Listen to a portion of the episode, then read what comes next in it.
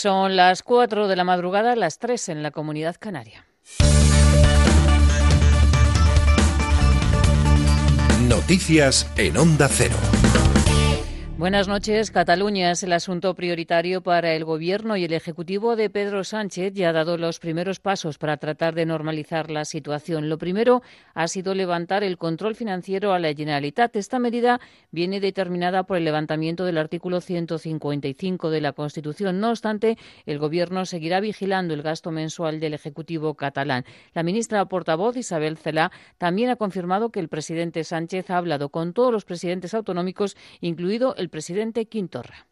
El presidente se va a encontrar, va a mantener eh, reuniones bilaterales con todos y cada uno de los presidentes autonómicos, con todos y cada uno.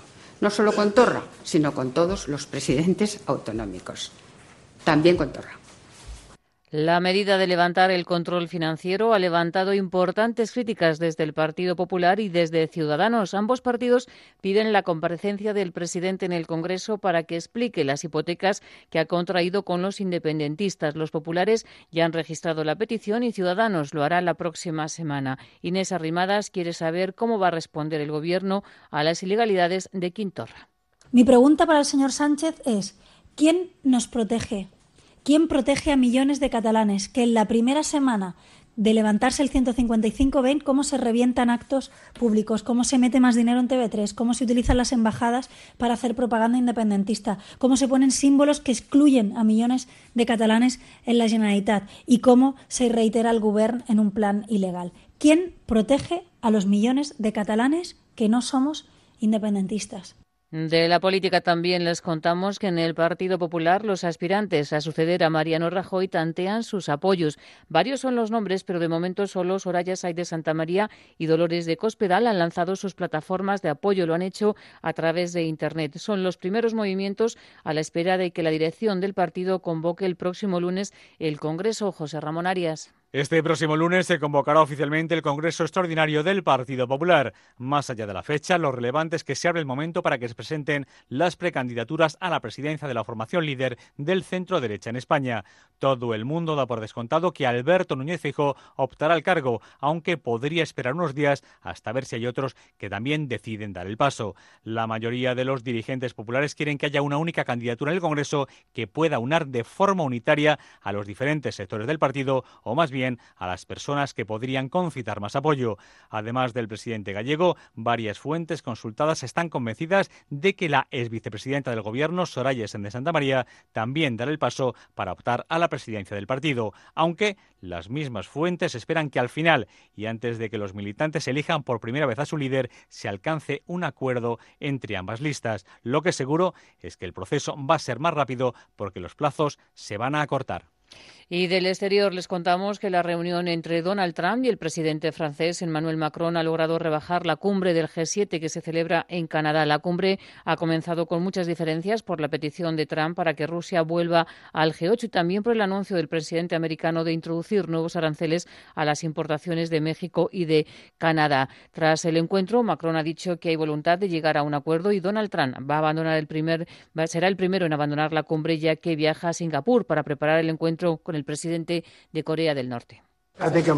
Creo que estoy muy bien preparado. No creo que tenga que prepararme mucho más. Se trata de actitud, se trata de voluntad de conseguir que se hagan las cosas.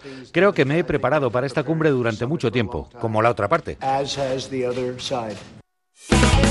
La selección española ya ha entrenado en la ciudad de Krasnodar y hoy va a disputar el último partido amistoso antes del Mundial, ante Túnez. Para este amistoso, Lopetegui cuenta con Sergio Busquet, que fue baja ante Suiza, y la recuperación de Carvajal va en los plazos previstos. El seleccionador no ha querido adelantar el once titular.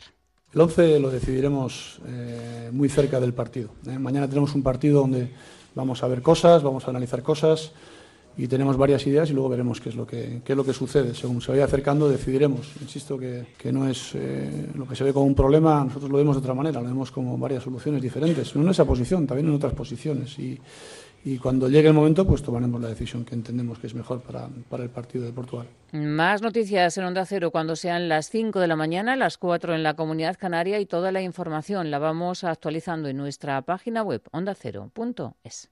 Onda Cero. Más información, más participación, más contenido. Hay más de una razón para que prefieras Onda Cero.es. En Onda Cero.es tienes la radio en directo, la actualidad y las noticias al momento. Y por supuesto, lo mejor y más destacado de cada programa, para que puedas escucharlo donde y cuando quieras. Onda Cero.es. Más y mejor.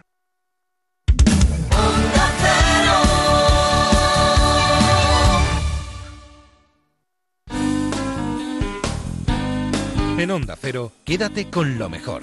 Rocío Santos.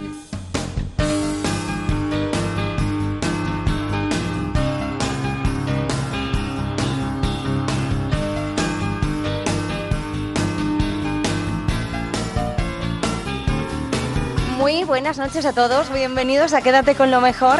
Este es el programa en el que vamos a tratar de resumir todo lo bueno que ha pasado en esta casa en los últimos días.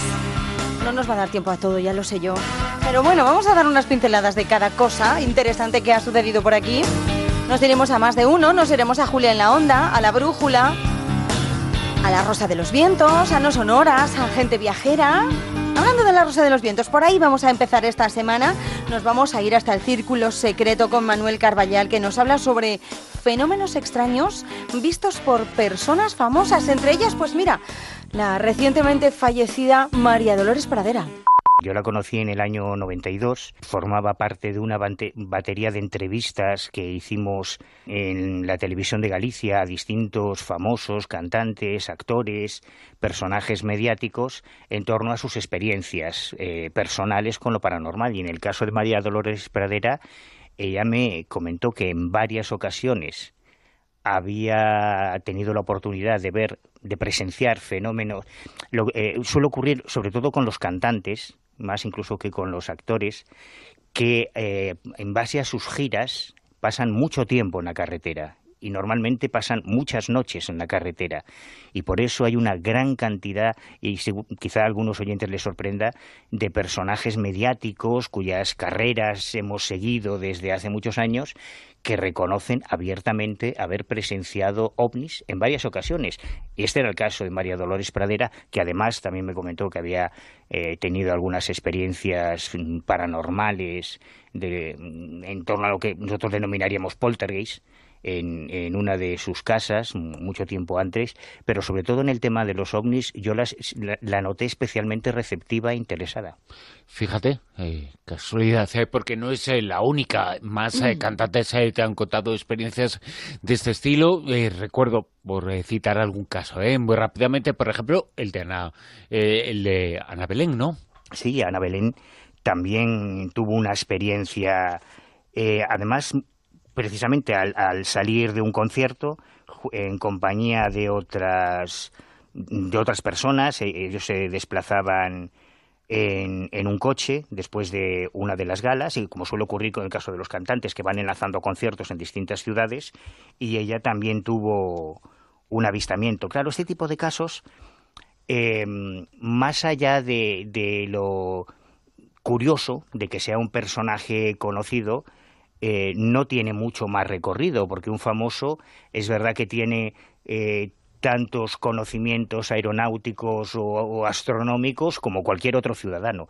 Lo que ocurre es que en algunos de estos casos de personajes conocidos, digamos que ha habido efectos colaterales. Por ejemplo, yo, recuerdo en su día entrevisté a Consuelo Berlanga, una de las chicas Hermida, que además fue eh, presentadora de, de Antena 3, y ella, en 1985, ella que es una mujer inteligente y veranea en Galicia, como debe ser, en 1985 tuvo también una experiencia ovni que la marcó mucho. Ella estaba con un grupo de, de personas disfrutando de, de esas vacaciones y lo interesante es que estaba presente su cuñado, que era piloto y como piloto él se identificó, se puso en contacto con el centro de control de vuelo, no recuerdo ahora si fue el de, el de Vigo, Peinador, o el de Santiago, La Bacoya, pero eh, según las consultas que, que, me decía Consuelo que había hecho su cuñado, le confirmaron que ese objeto o que ese mismo día, a esa misma hora, en ese mismo lugar, se había producido una detección de un eco de radar no identificado. ¿no? Exactamente lo mismo le pasó a José Antonio Silva,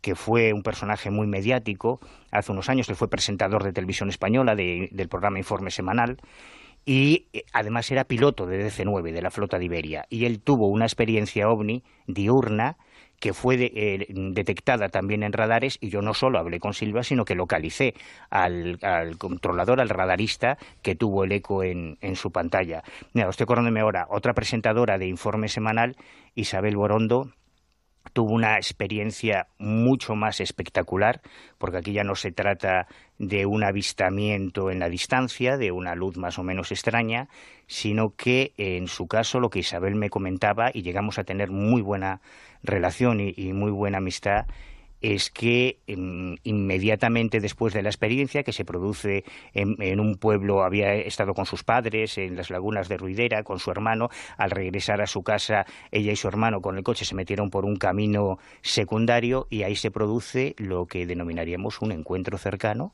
seguido de un tiempo perdido a raíz del cual Isabel empezó a tener una serie de sueños recurrentes y de historias francamente curiosas. ¿no? Y estamos hablando de rostros eh, que en su momento eran los que veíamos en las noticias, en los informativos. Eso en su momento, pero ahora, por ejemplo, es el director eh, de moda en el mundo del cine, porque ha ganado el último Oscar, eh, mm. es un personaje muy importante y que recientemente comentó que había vivido una experiencia ovni, que había sido uno de los momentos que había sentido más miedo en su vida. Hablamos de Guillermo del Toro.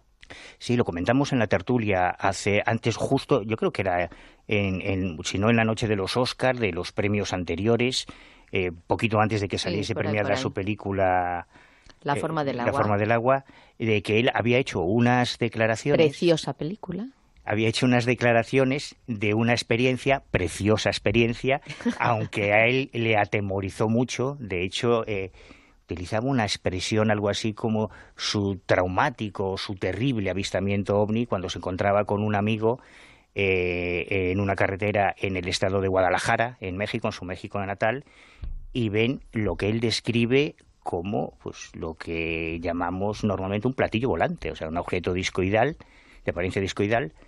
Eh, ¿Que parece bien que lo escuchemos? Sí, sí, mejor. Sí, venga, lo oímos. Uh, the UFO I saw was in a, in a highway in Mexico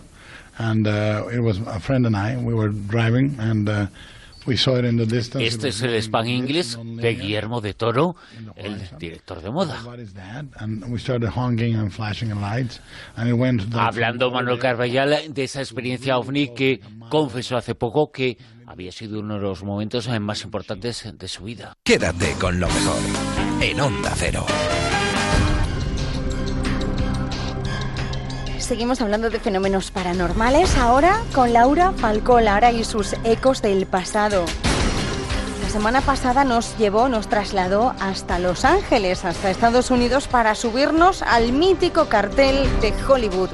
El caso saltó a la luz pública, para ser exactos, en 1988, cuando cuatro amigos, tres estudiantes de carrera de 20 años y una menor de 16, amiga de uno de ellos, eh, deciden, tras ver un partido de los Dodgers, alargar un poco la noche.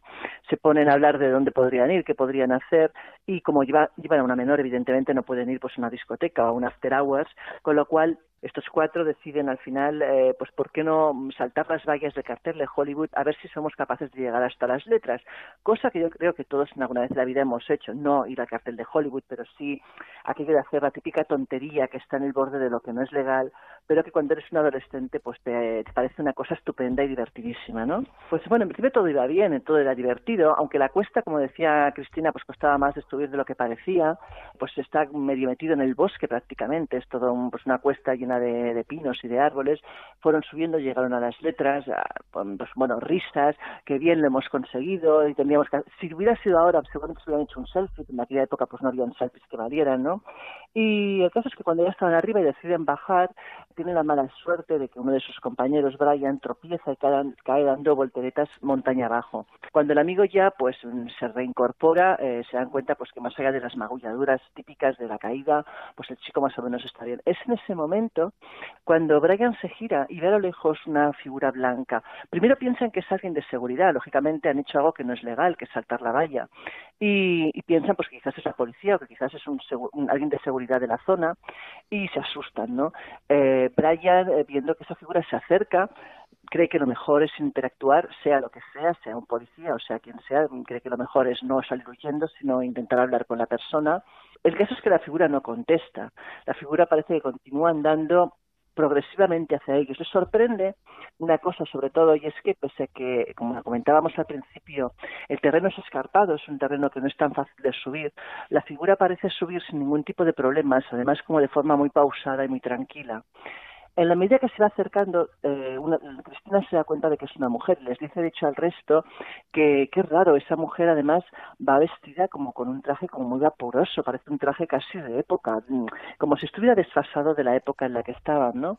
Les sorprende ver que va con un vestido con tacones, cosa difícil para andar por el, por el terreno que están, y en cambio no parece que le esté costando nada andar, es más, parece casi como si flotase por el terreno. Y también les sorprende que incluso va envuelta la cabeza con una especie de tul eh, también eh, vaporoso Хорошо. El caso es que cuando ya la tienen prácticamente a, muy pocos palmos de ellos, eh, ven que la señora va con la cabeza un poco como cabizbaja, vuelven a insistir en el hola y en aquel momento la señora levanta la cabeza y descubren una calavera con dos agujeros en lo que serían las cavidades de los ojos y una dentadura como si la boca estuviera cosida. O sea, imagínate el susto que se llevan todos ellos. Evidentemente se dan cuenta que eso no es una persona, que están frente a un fantasma, pero un fantasma que tienen a un palmo de ellos. Eh, evidentemente salen todos corriendo, gritando. Los cuatro, pues bueno, pasan una noche auténticamente de infarto, una noche que ninguno de ellos tiene una explicación clara qué es lo que realmente ha ocurrido ahí.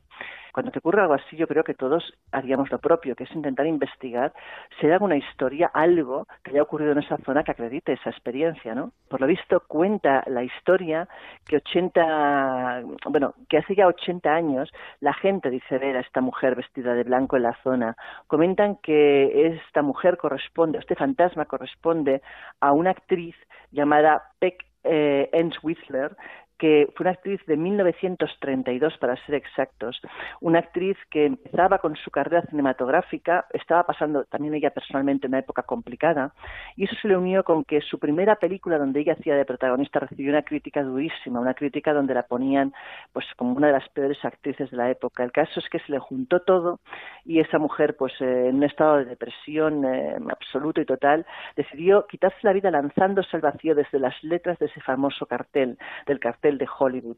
Por lo visto murió por las múltiples fracturas que le causaron la, que le causó la caída, destrozándose además desfigurándose la cara, cosa que da lugar también pues a la imagen de esa cara grotesca que ellos vieron cuando la mujer levantó la faz y se descubrió la cara del velo que llevaba puesto encima, ¿no?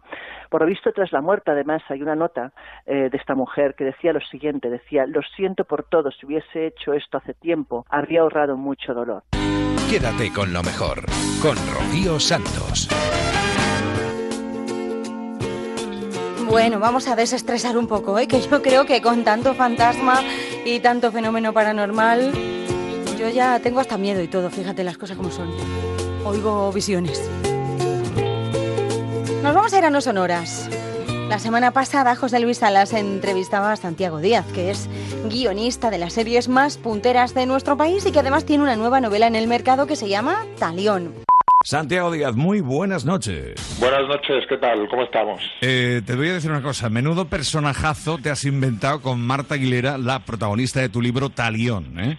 Pues muchas gracias, sí, la verdad es que estoy encantado y contentísimo de cómo están saliendo las cosas y, la verdad es que, que, sí, estoy contentísimo de, este personaje eh, con esa fuerza que tiene y, que me lo digáis vosotros, ¿no? Los lectores en este caso. La actualidad ha jugado un papel muy importante para dar forma y que también remates esta novela. Eh, sí, a ver, eh, la actualidad, siempre que abrimos un periódico, vemos una, una noticia en televisión o la escuchamos en la radio, nos damos cuenta de que estamos eh, rodeados de gente mala, de criminales, de cosas que pasan, ¿no?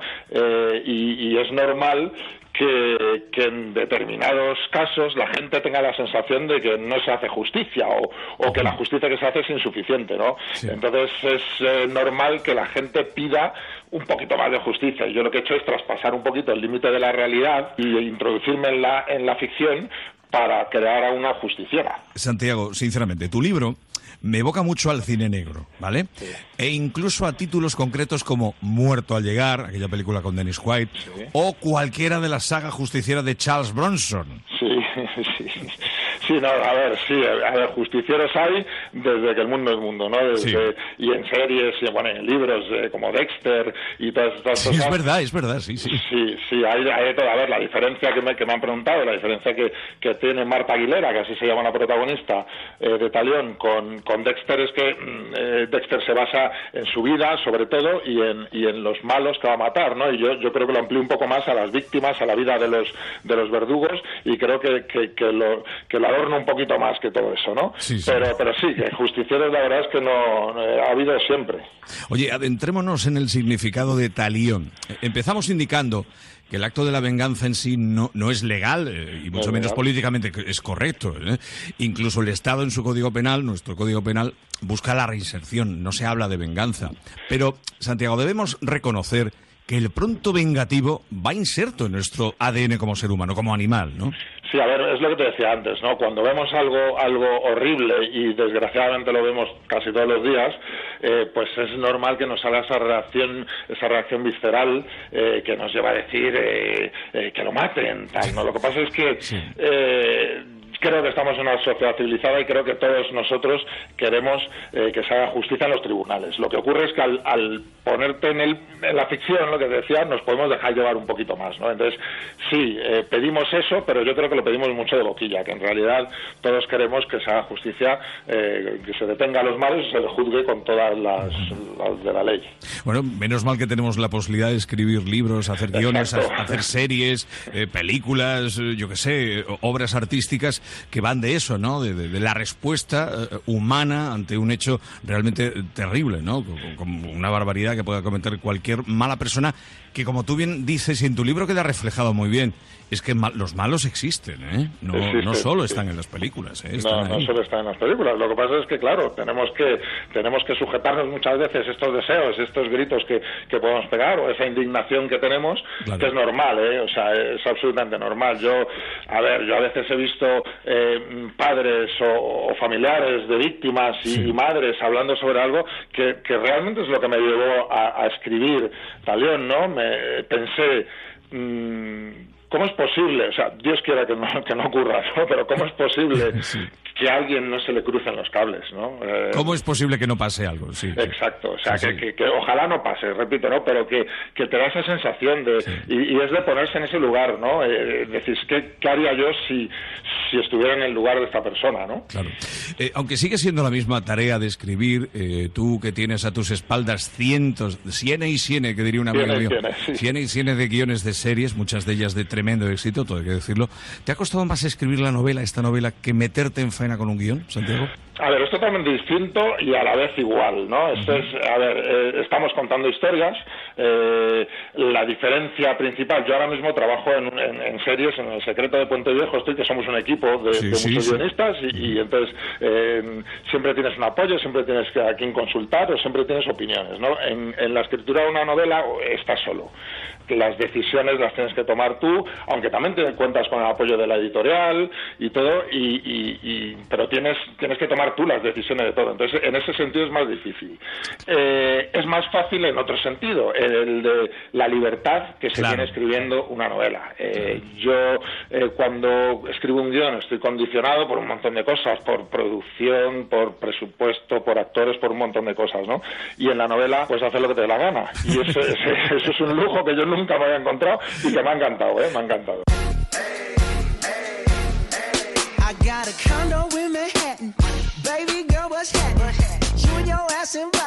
So gonna get to clapping. Go pop a plan. Pop, pop it for me. Turn around and drop it for a plan. Drop, drop it for me. I'll rent a beach house in Miami. Wake up with no jammies. Lobster tail for dinner. Julio served that scampi. You got it if you want it. Got it if you want it. Said you got it if you want it. Take my wallet if you want it now. Jump in the Cadillac. Girl, let's put some miles on it. Anything you want, just to put a smile on it. You deserve it, baby. You deserve it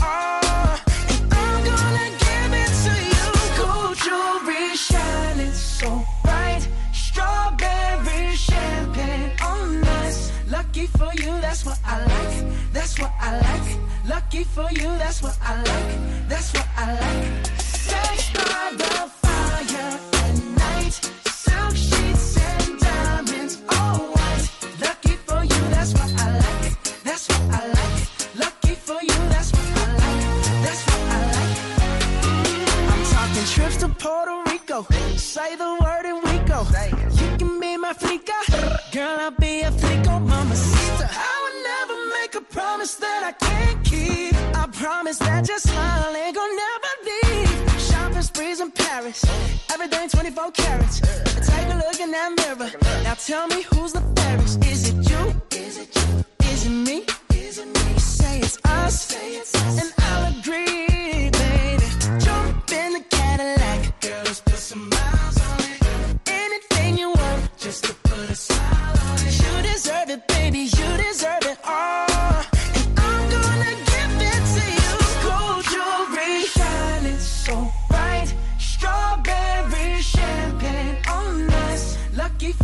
That's what I like. That's what I like.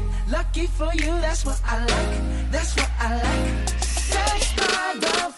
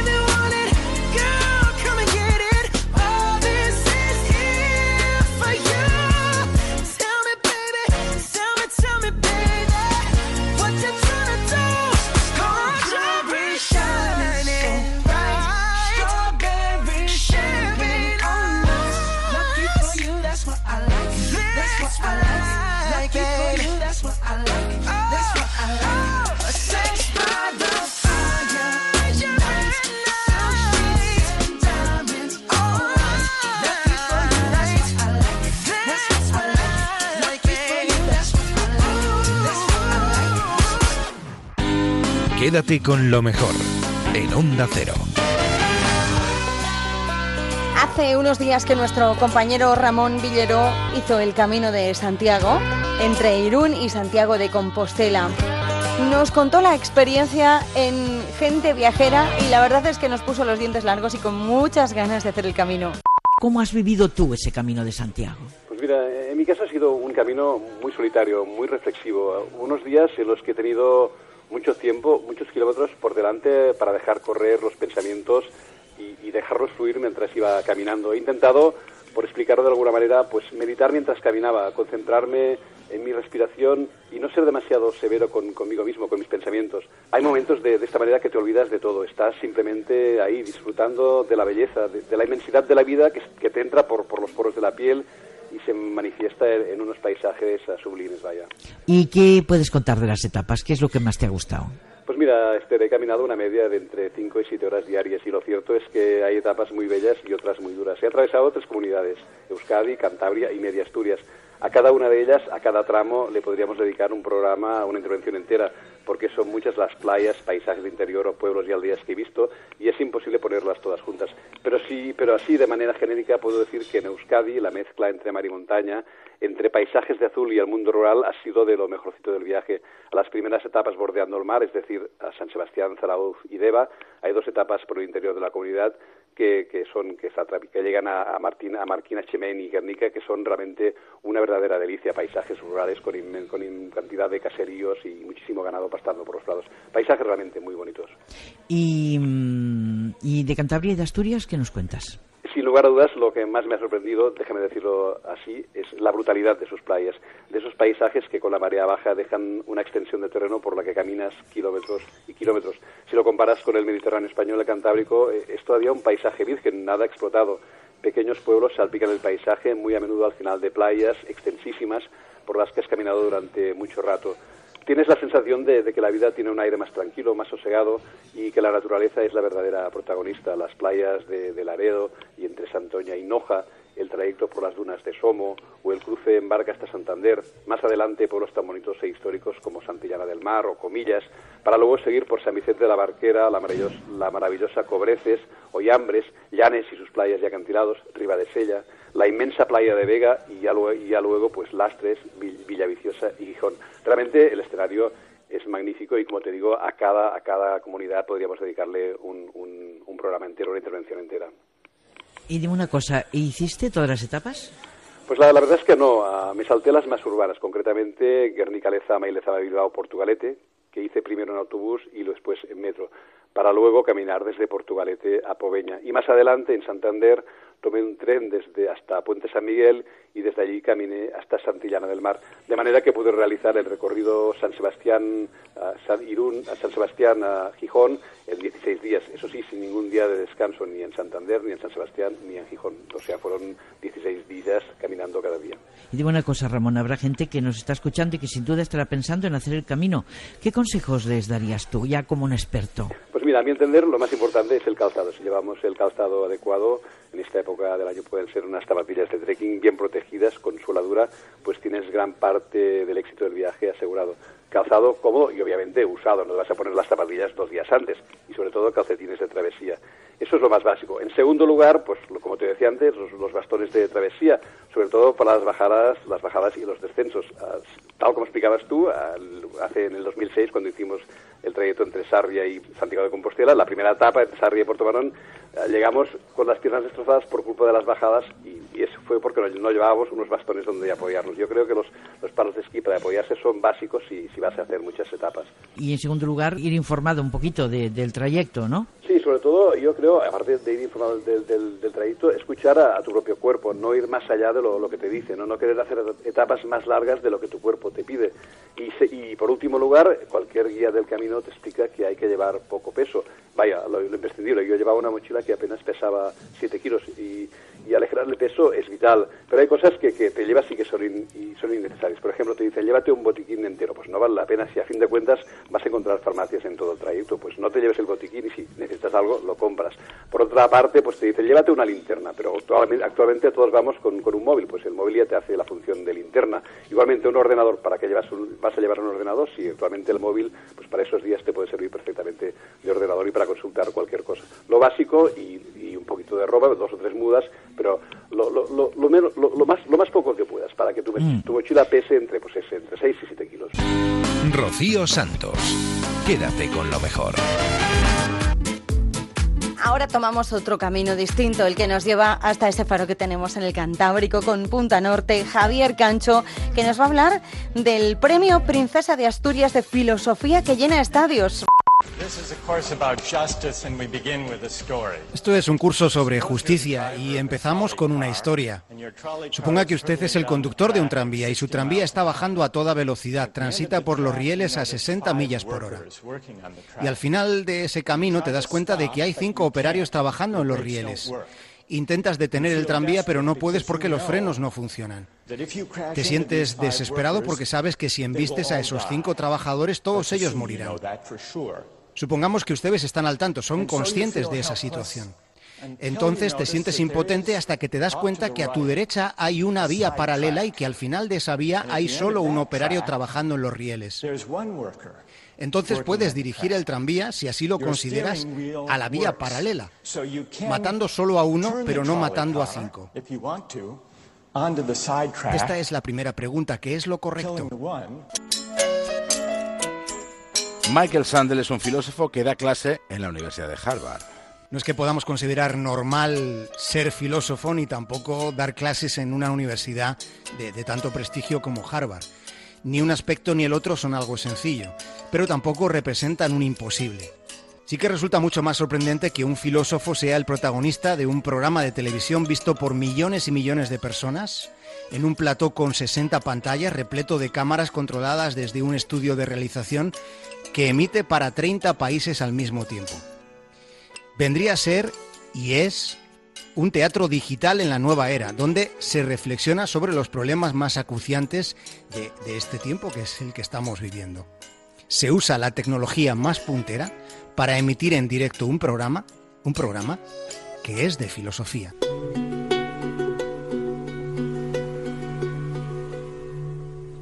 El método Sandel es socrático. Él hace preguntas tratando de encontrar respuestas para procurar desentrañar las contradicciones. En el transcurso de la exposición y de la reflexión, Sandel va planteando cuestiones. Son como microencuestas dirigidas directamente a su inmensísima audiencia. Son encuestas casi tan brillantes como las que se plantean en la cuenta de Twitter de la Brújula. Sobre esas preguntas que este filósofo hace cargadas de intención, hemos de subrayar algunos matices. Piensen que son sondeos en tiempo real y de un impacto global porque permiten responder a muchísimas personas en diferentes lugares del mundo. Recuerden que esas encuestas directas las plantea a espectadores de 30 países distintos. Son como votaciones del nuevo milenio que ofrecen conclusiones muy interesantes. Son preguntas como la que a continuación vamos a formular. ¿Tienen las naciones derecho a denegar la entrada a un refugiado? ¿Qué piensan? ¿Cuál sería su respuesta? ¿Cuál sería la suya y qué piensan? ¿Cuál sería la respuesta global en países que en su mayoría son del primer mundo y angloparlantes? ¿Tienen los estados derecho a denegar la entrada a un refugiado? ¿Qué respuesta se le habrá dado a esta cuestión y en qué proporción? El 86% contestó que los estados no tienen derecho a denegar la entrada a los refugiados. El 14% respondió que sí lo tiene. La respuesta mayoritaria colisiona con la realidad, con la decisión de quienes dirigen la política mundial.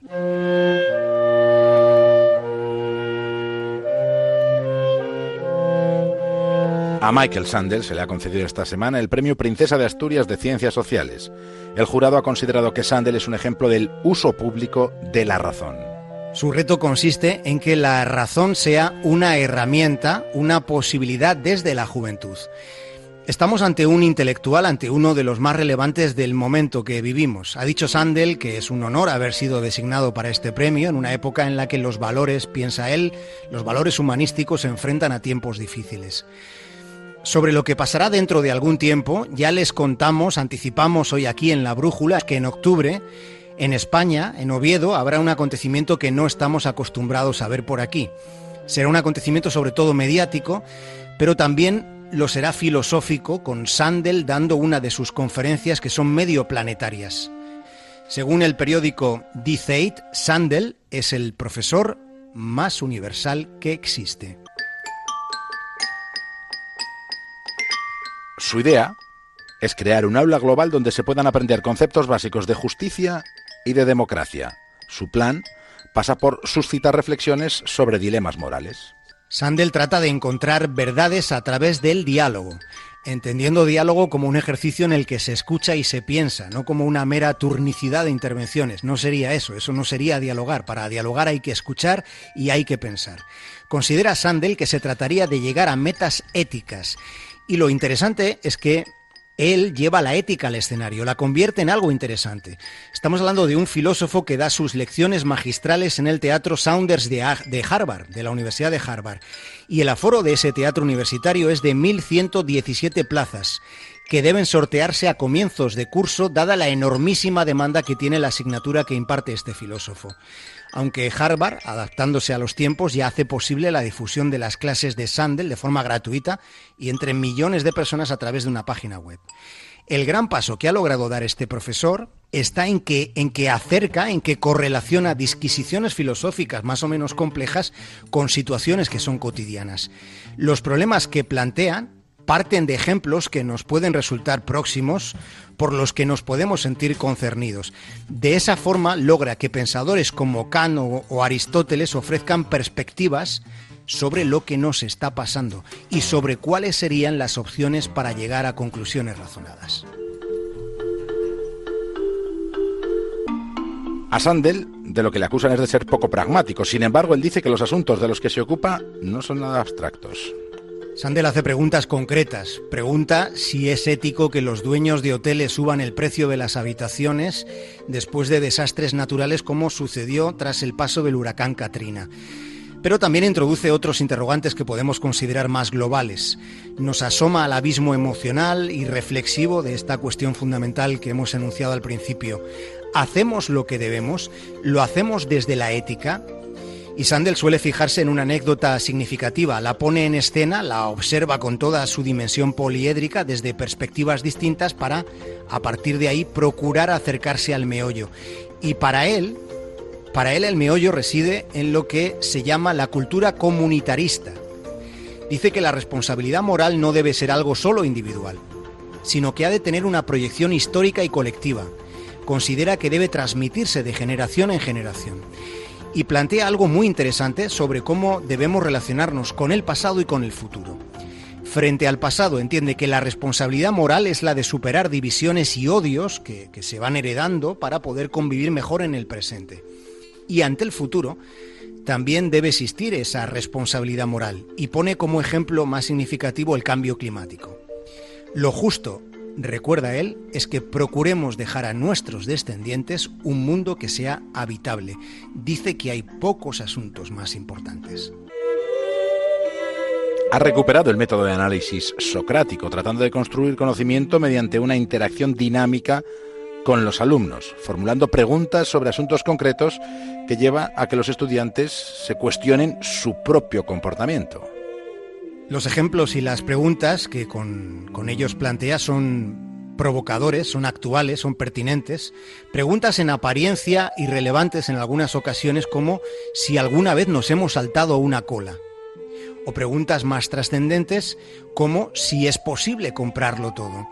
Nos hace pensar en deslealtades cotidianas en las que más o menos todos hemos podido incurrir. El profesor demuestra que la vida diaria está plagada de pequeñas y rutinarias actitudes ventajistas con las que procuramos lo que podemos llamar un favorecimiento personal a costa de transgredir pequeñas reglas de la convivencia social. Y esos atajos que a todos nos suenan, esa actitud llevada al extremo y asuntos de fondo derivó en la hecatombe de Wall Street, en el catacrof del sistema financiero de 2008, con todo el impacto mundial que tuvo. Al final de la clase, de la clase que da este filósofo, los estudiantes terminan cuestionando su propio comportamiento, algo que desde luego no es nada frecuente. Ese paso, y por eso eh, es tan, tan llamativo, ese paso es un avance socrático en una crítica fundamentada del individualismo imperante en el que vivimos y de su poder destructivo de la convivencia. Se trata de identificar comportamientos que están muy interiorizados y que también están muy banalizados hasta que los asumimos como normales e inevitables por la mayoría. Se trata de eso. Y eso de eso es de lo que van las clases de este filósofo que se llama Michael Sandel. Sandel es un ciudadano estadounidense, aunque ha dado conferencias en los cinco continentes. En Seúl, en Corea del Sur, dio una en un estadio ante 14.000 personas. El profesor Sandel tiene un vínculo bastante emocional con nuestro país, que está relacionado con su esposa, que es una mujer que se llama Kiku Adatu, pero también con sus hijos, que están preparando los documentos para solicitar la ciudadanía española. Su esposa proviene de la comunidad judía sefardí, que fue expulsada de Sevilla en 1492, en el año del descubrimiento de América. Los descendientes de aquellos sefardíes pueden ahora solicitar la ciudadanía española. Y Kiku Adato, la esposa del profesor Sandel, considera, y así lo ha dicho, que España es su patria espiritual.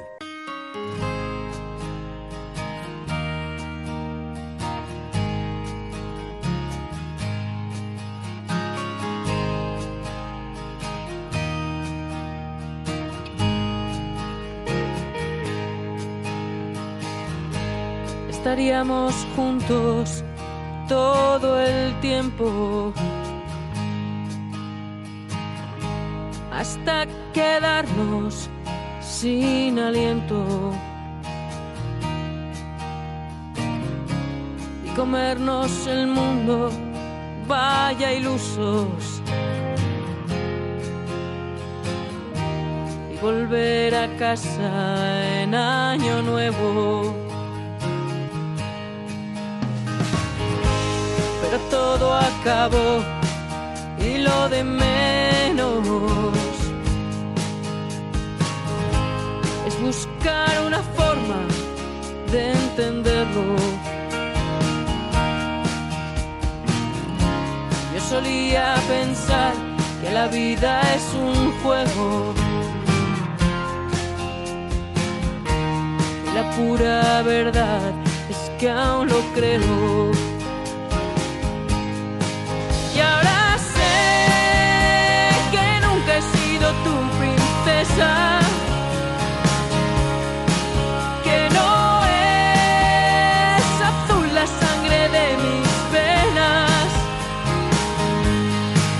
venido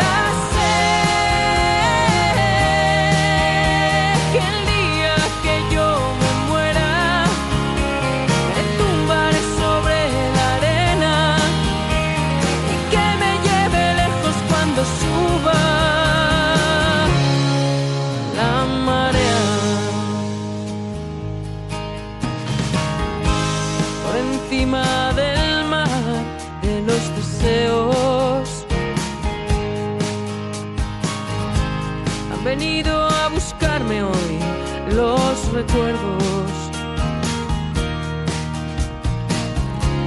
De los días salvajes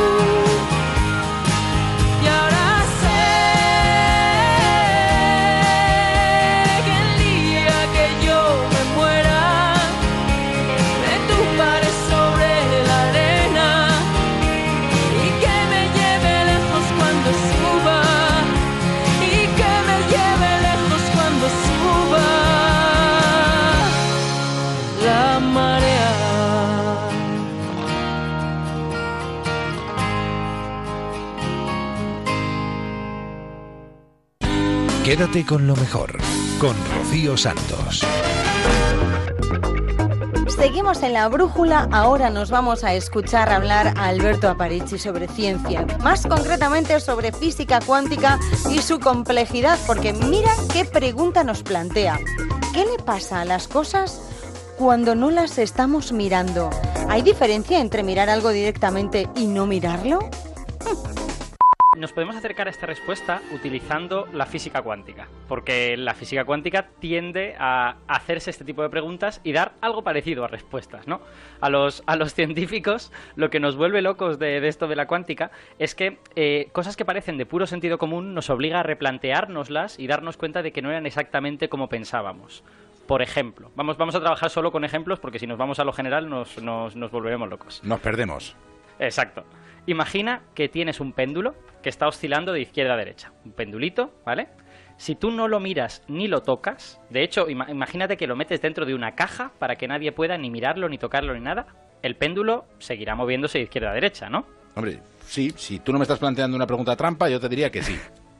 Vale, pues lo que, lo que voy a tratar de explicaros hoy es que es posible que la física cuántica nos esté haciendo trampas en esto. Voy, voy a describiros un experimento que no es difícil de entender y en el que vemos cómo la física nos juega estas malas pasadas. Es un, es un experimento que lo he leído en un, en un artículo de la revista Physical Review Letters. Es una propuesta para hacer un experimento con algo muy parecido a un péndulo. También es un sistema que oscila de izquierda a derecha y lo que nos va a interesar de ese sistema es eh, qué es lo que hace esa especie de péndulo cuando no lo tocamos, ¿vale? Cuando no hacemos nada con él, como este péndulo que habíamos metido en una caja.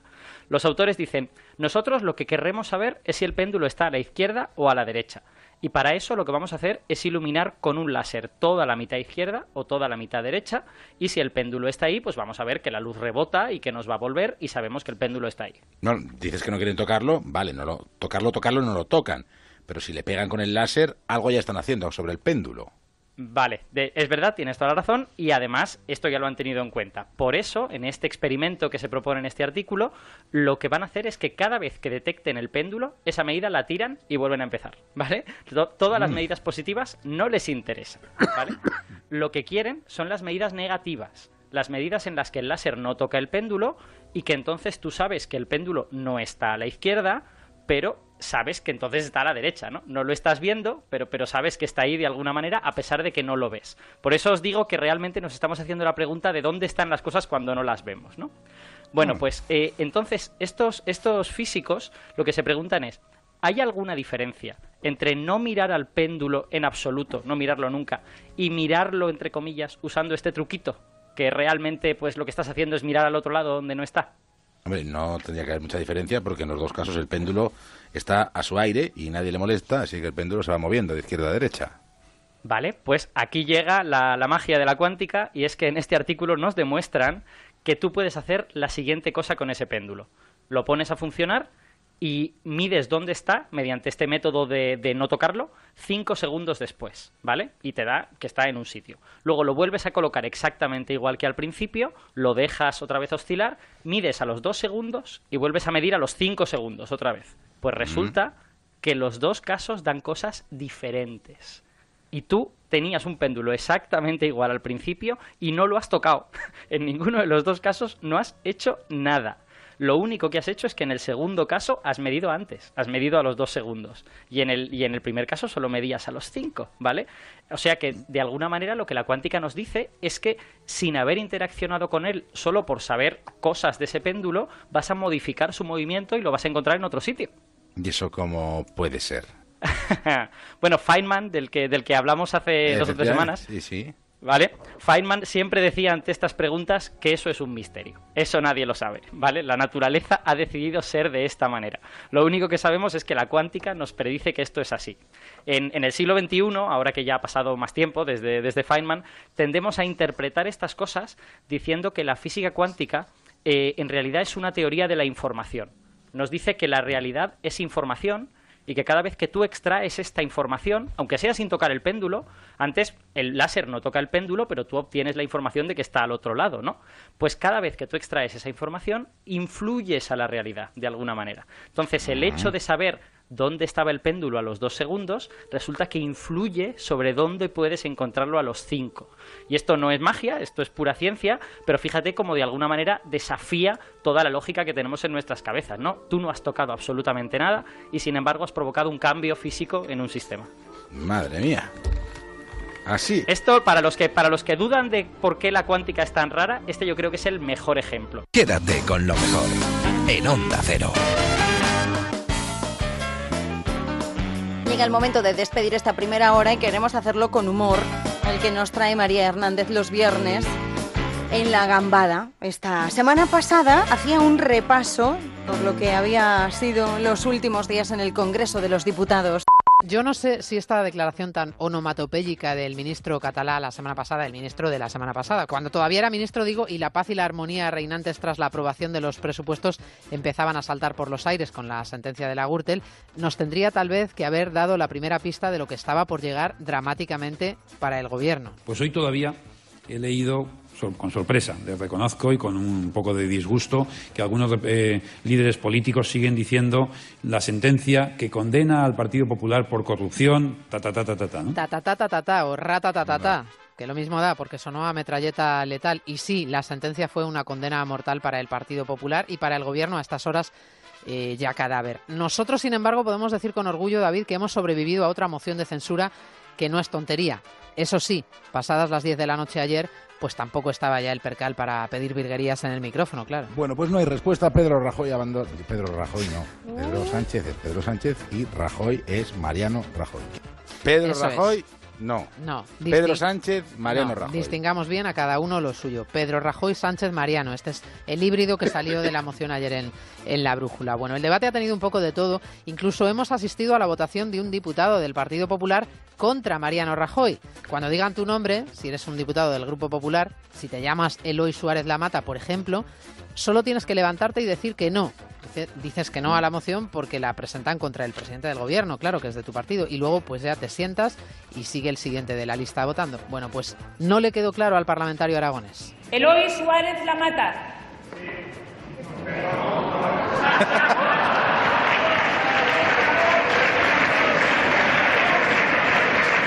Eloy Suárez, Eloy Suárez Lamata. No No.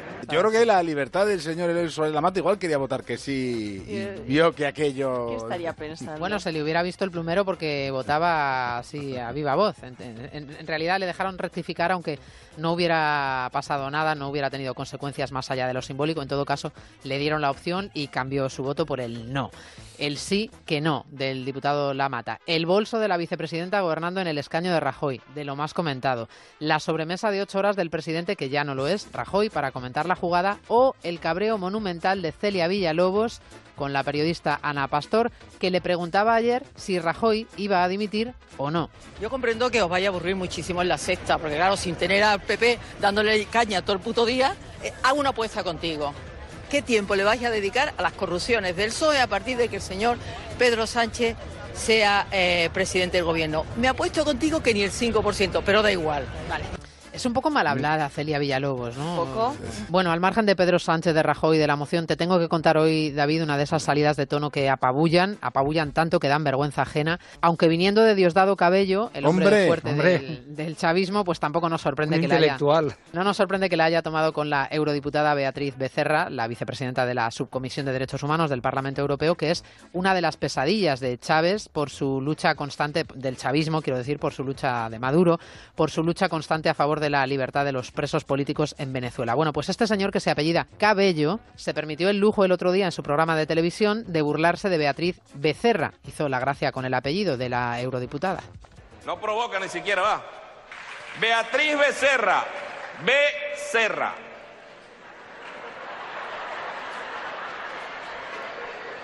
Becerra. Es su apellido, Becerra. Becerra. para que sean eficaces, escúchame esto, deberíamos presionar para que países como Rusia o China se sumen a las sanciones. El tirano y sus cómplices tienen que sentir que no pueden esconder el botín en ninguna parte. El botín lo tiene el PP, mijo, ¿oíste? En España. Eso sí tienen un botín de lo que se han robado. Y no hablas, abres la boca sobre eso, que lo tienes ahí mismo. Becerra. Beatriz, Beatriz se llama ella, Beatriz. Bueno, le da la risa a Diosdado Cabello, aunque a Becerra no le ha hecho ninguna gracia, se ha puesto seria en las redes sociales para decir que aunque, que aunque es consciente de que muchos se reirán al ver el vídeo por lo pueril de esta historia, pues ella se solidariza con los señalados por Maduro que están en la cárcel o en el exilio. Quédate con lo mejor en Onda Cero.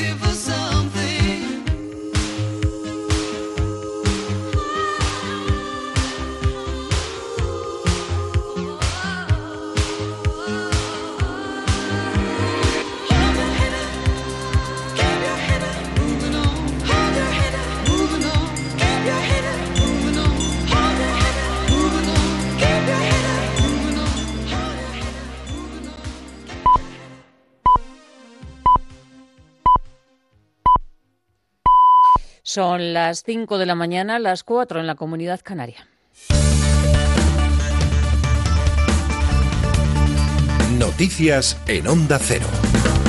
Buenos días. El presidente Pedro Sánchez habla por teléfono con el presidente de la Generalitat Catalana, Quintorra, y han quedado en mantener un encuentro muy pronto. Esta llamada marca el primer paso del nuevo gobierno para rebajar la tensión con Cataluña. Además, el Ejecutivo, en su primera reunión, decidía levantar el control financiero a la Generalitat. Este control viene determinado por el artículo 155 de la Constitución y era una medida que también tenía previsto adoptar el expresidente Mariano Rajoy. La ministra portavoz, Isabel Confirmaba la noticia.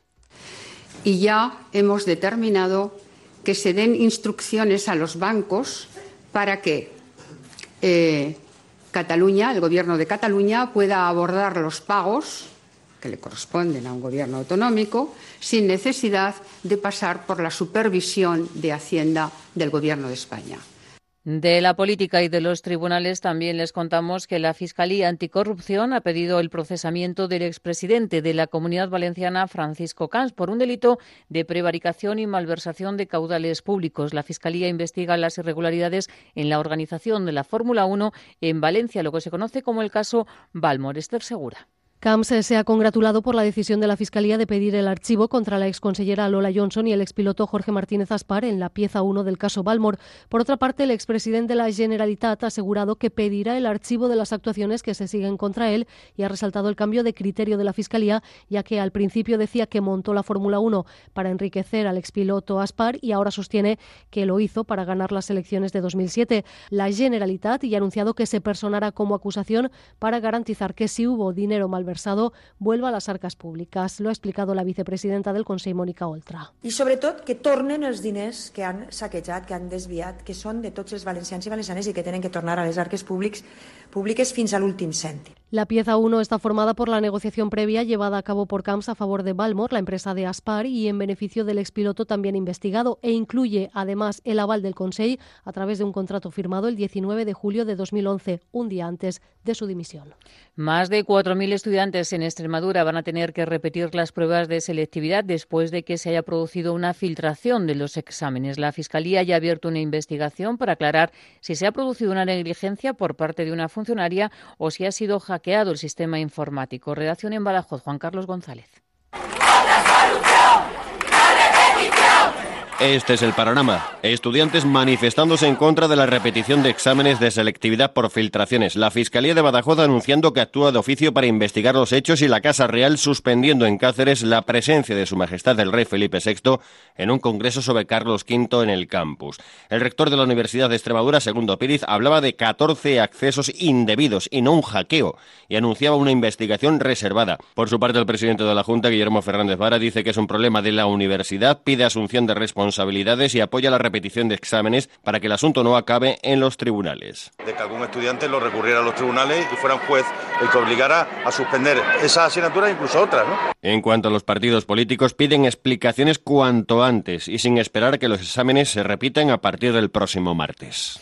Y del exterior les contamos que Argentina ha recibido del Fondo Monetario Internacional el mayor préstamo concedido por la institución en su historia, 50.000 millones de dólares. Argentina trata de dar una imagen de normalidad, pero lo cierto es que el gobierno de Macri va a tener que recortar los gastos en más de 19.000 millones. Del deporte les contamos que esta madrugada ha fallecido la tenista María Esther Bueno, campeona de 19 Grand Slam. Bueno ha sido la mejor tenista brasileña de todos los tiempos. En fútbol, el Zaragoza y el Numancia juegan hoy el playoff para el ascenso. El empate en los pajaritos a uno deja abierta el pase a la final. Y esta noche la selección va a disputar el último partido amistoso antes del Mundial. Será ante Túnez, un equipo, dice Lopetegui, que se parece mucho a Marruecos. Túnez es un equipo que tiene similitudes con, Marruecos, seguramente, en cuanto al tipo de jugador y, algunas cosas más. Evidentemente, la elección del partido eh, obedecía a eso. Al igual que Suiza también eh, tiene cosas que, se puedan parecer al estilo un poco de Portugal. Claro que en la elección pues buscábamos un poquito eso, tener ese tipo de, rivales. ¿no? Y además viene, es un equipo que viene con, con mucho ritmo, ha jugado muchos partidos, eh, más partidos que nadie amistosos últimamente. Y, bueno, y nos obligará mañana a hacer un gran esfuerzo y a hacer un gran partido. Más noticias en Onda Cero cuando sean las 6 de la mañana, las 5 en la Comunidad Canaria y toda la información la vamos actualizando en nuestra página web ondacero.es.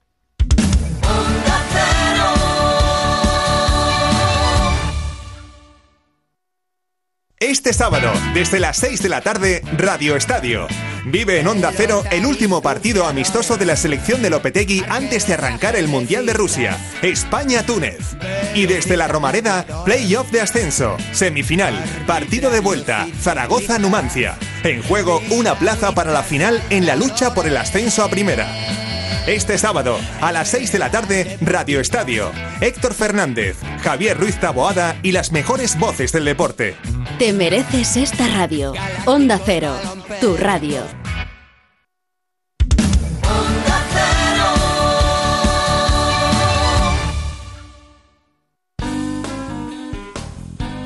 En Onda Cero, quédate con lo mejor. Rocío Santos.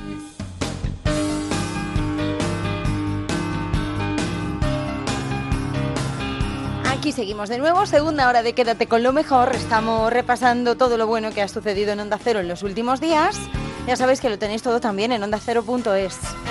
Vamos al completo, porque aquí solo nos caben trocitos de cosas. No podemos ponerlo todo porque si no, con dos entrevistas llenaríamos las dos horas prácticamente. Así que ondacero.es ahí al completo y también en las aplicaciones para el móvil y la tablet.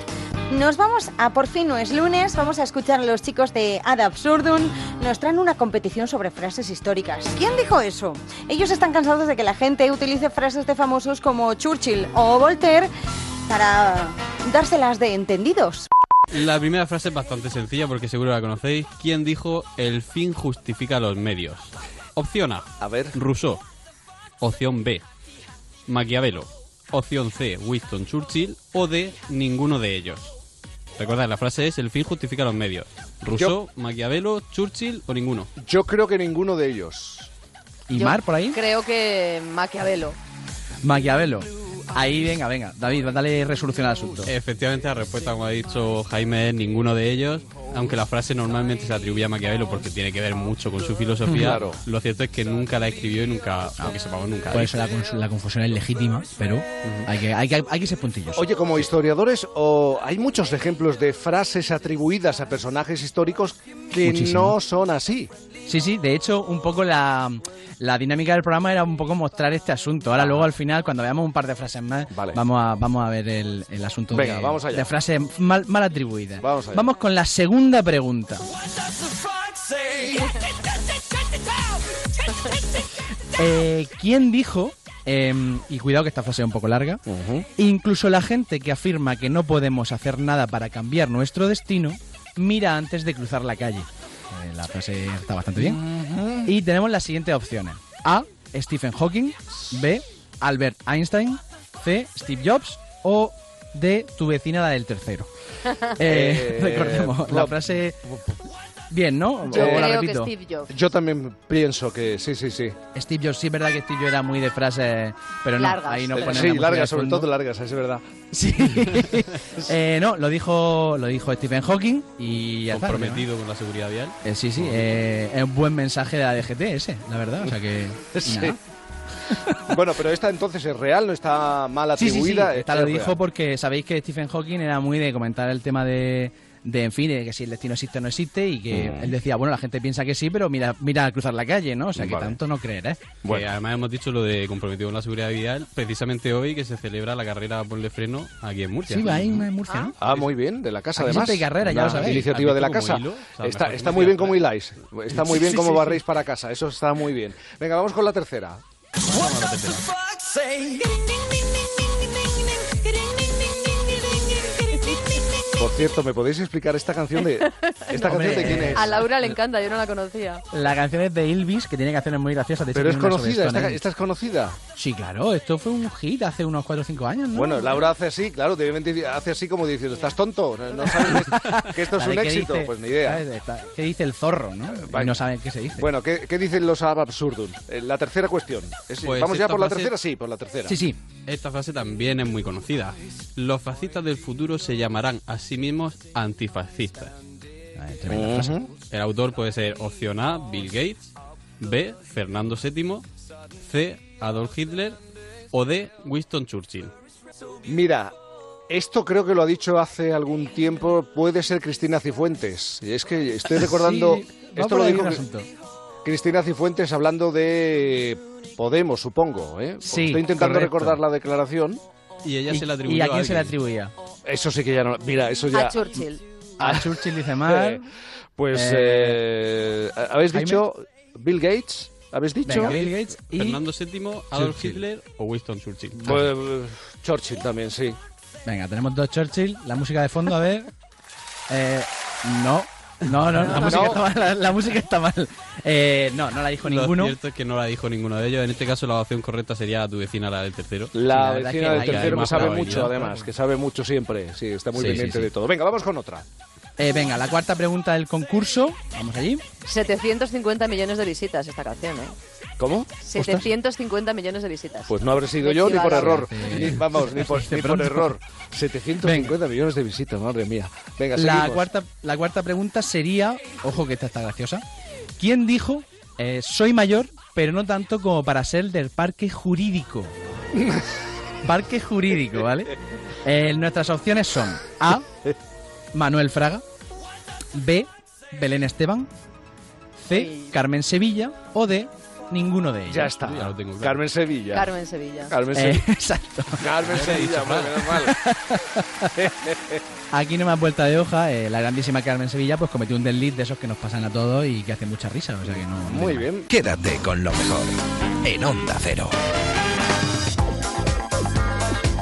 Ah, por fin no es lunes, llega Marta Flitz con su gracia y su sentido del humor para hablarnos de las dietas raras. Dietas que hemos probado alguna vez como la dieta de la bella durmiente, la dieta sin gluten, la dieta detox. Anda que no hay dietas.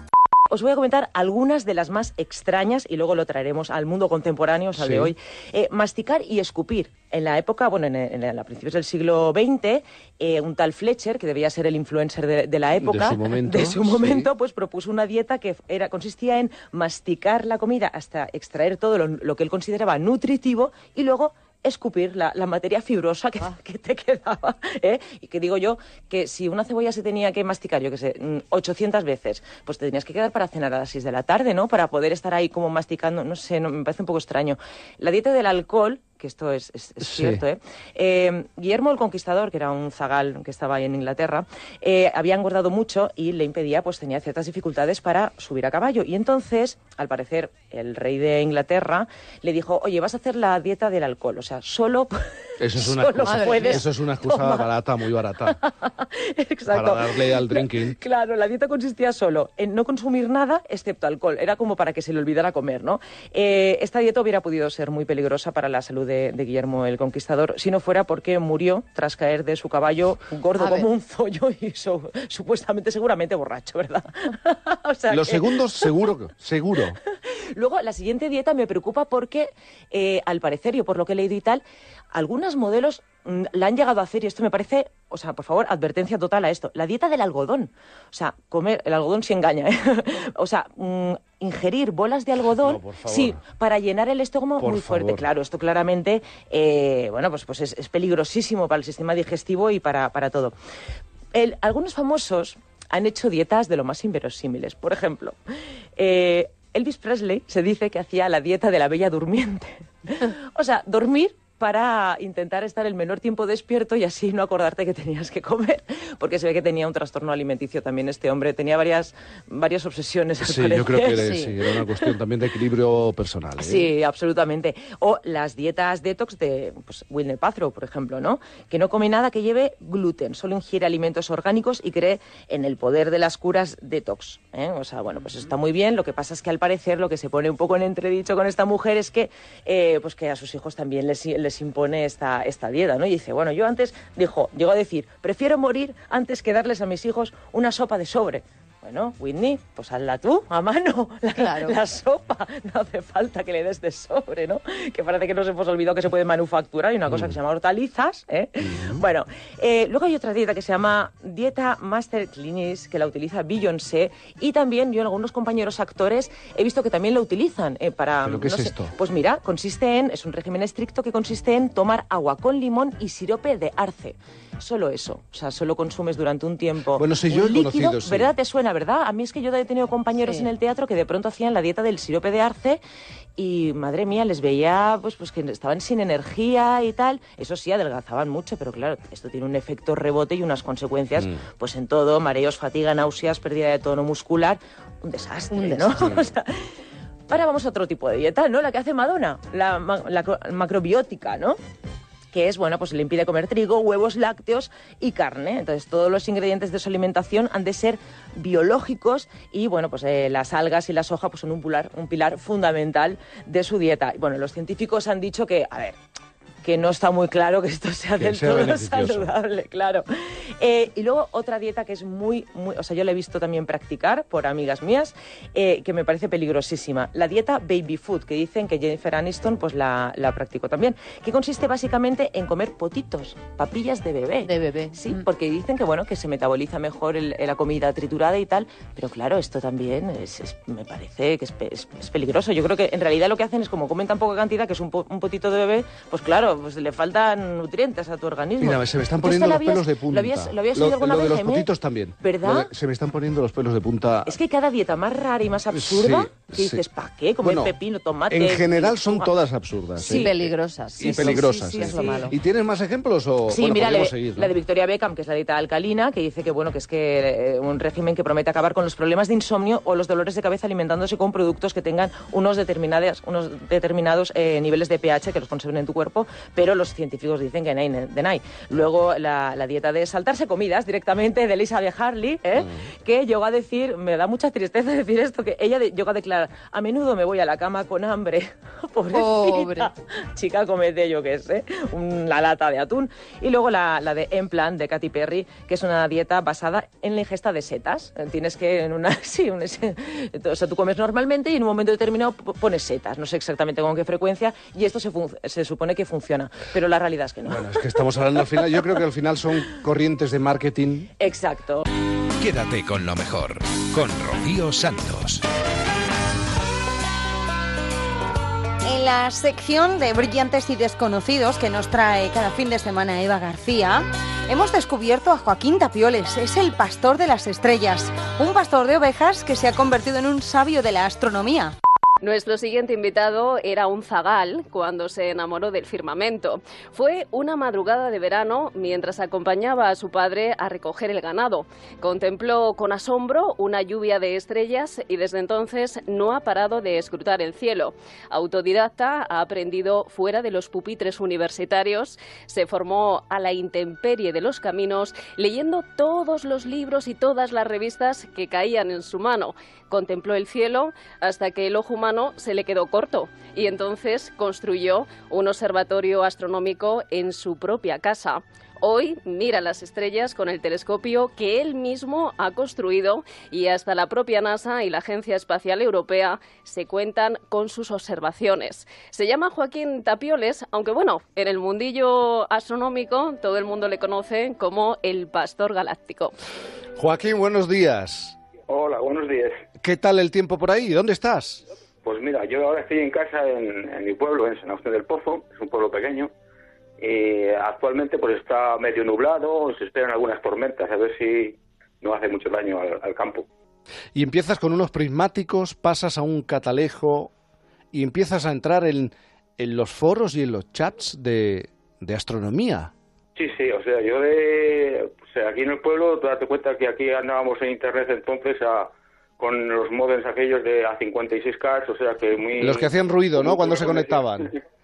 Sí, sí, que metían, eh, que eh, que se oía el ruido al, marcar, o sea que yo me leía revistas, me entraba en internet, entraba en los chats y pues fue un mundo nuevo para mí, pues, sería el primero que puse internet en el pueblo, o sea que- Y, y la gente, cuando hablabas con la gente, no se creían que tú fueras pastor. No, eso, eso ocurría, ocurría de cuando yo estaba en los de astronomía y, y yo hablaba con ellos de nuestras cosas de la astronomía y claro, todo iba muy bien, se fiaban de mí, pero cuando yo les decía que era pastor de ovejas, pues ya, ya no había el feeling ese que había de principio cuando no sabían que yo era pastor. Entonces ya más o menos no se creían que yo eh, para ellos les estaba contando una milonga, o sea que y ya desde entonces pues antes me llamaba como entraba en los, en los chats como Sirio y entonces a partir de entonces pues dije "Bueno, mira me voy a poner otro nombre para que así de, re- al, al ver mi nombre ya sepan más o menos de qué va la cosa. Entonces me puse Pastor Galáctico. El Pastor Galáctico. Sí, y entonces de ahí viene mi, mi nombre desde entonces. Y me conocen así en todo el, todo el mundo de la astronomía, me conocen así, por ese nombre. Oye, Joaquín, avanzas en este conocimiento de la astronomía, de los cielos, y explícame en qué momento piensas que puedes construir un observatorio en tu propia casa. Pues mira, Jaime, cuando estás observando desde el jardín de tu casa y tienes que montar el, el telescopio que pesa cerca de 50 kilos todos, todas las noches, montar y desmontar, entonces ya empiezas a, empiezas a pensar que tienes que inventar algo para que no tengas que montar todos los días el telescopio y que puedas ver hasta el horizonte. Entonces ya cuando se me ocurrió la idea de hacerme un observatorio en forma de cúpula en el jardín de mi casa. y de ahí pues tuve que hablar con la mujer y más o menos negociar el sitio donde iba a ser el- iba a estar el observatorio. Había que quitar algunos rosales y tal, pero bueno, la cosa llegó a buen fin. Sí. Empecé a construirlo y ahí está el, el primer observatorio que, que hubo en la provincia de Zamora, en el año 2000, 2001, por ahí. Vamos a ver, Joaquín, tú montas un observatorio en el jardín de casa, después de haber debatido con tu mujer en un pueblo San Agustín del Pozo con 180 habitantes. Vamos a ver, ¿qué te decían los vecinos? ¿Qué te dijo la mujer? Porque, ¿cómo se explica esto? Mira, eh, para empezar, yo soy un hombre que mm, no le preocupo mucho lo que diga la gente de, de mí o de o lo que piensa. De primero la gente se pensaba, al, al ver la estructura y tal, se pensaba que iba a hacer una un silo para piensos para ganado, que es lo más normal que pensaba la gente del pueblo. Después pensaban algunos que sería una cosa para meter allí la, la matanza, curar los chorizos y tal. Bueno, y al final ya la gente cuando ya sabía más o menos que era así más o menos iba a ser un observatorio, porque yo no me andaba escondiendo ni, o sea, yo Sí. lo, lo decía a la gente que yo hablaba conmigo. Y después la gente pensaba que para ver cuándo iba a poner los cristales al, para forrar toda la cúpula por fuera. O sea, que ya me dirás el, el tema cómo iba. Oye, Joaquín, y, y cuando de pronto la NASA y la Agencia Espacial Europea se comunica contigo y te pide colaboración, ¿qué se te pasó por la cabeza? Bueno, mira, eh, tengo que aclarar una cosa. La, la NASA y la, la ESA, las agencias espaciales europeas y, y americanas, normalmente piden ayuda a, a todos los astrónomos aficionados. Date cuenta que ellos no pueden abarcar todo el campo de- del Claro. cielo. Y muchas, y muchas veces pues tienen que pedir ayuda a aficionados. Entonces, pues claro, pues ayudarles y prestarles ayuda un simple aficionado a la astronomía a, a la NASA para, para participar con ellos en una misión, pues oye, no vas a decir que no. Tienes que estar ahí porque además nosotros no, nos divertimos con esto, o sea que... Vamos, no, no se, no se cobra por esto, ¿no, Joaquín? No, no, aquí no cobramos nada, ni por esto ni, ni por nada, o sea que... Entonces, eh, era la misión de Impaz, que era el- una, una sonda al cometa Tempel 1, que la sonda tenía que eh, chocar contra, come- contra el cometa el día 4 de julio de la fiesta de, de independencia de los Estados Unidos, y nosotros teníamos que mirar el cometa antes, días antes y después del impacto, haciendo dibujos o mandando medidas de la magnitud del cometa, otros haciendo astrometría, eh, o sea, los astrónomos le ayudamos mucho en en aquella misión. Entonces, pues nosotros teníamos que mirar a ver el cometa que le había pasado después del impacto. Y así nos ocurrió, y después pues a los que participaron en la misión me mandaron un diploma y todo, me lo agradecieron y tal, y, y de ahí salió la noticia, de, pero normalmente la mayoría de aficionados intentan ayudar a las agencias espa- espaciales porque ellos lo solicitan, y hacen bien en solicitarlo porque son muchos ojos al mismo tiempo en todo el, en todo el mundo.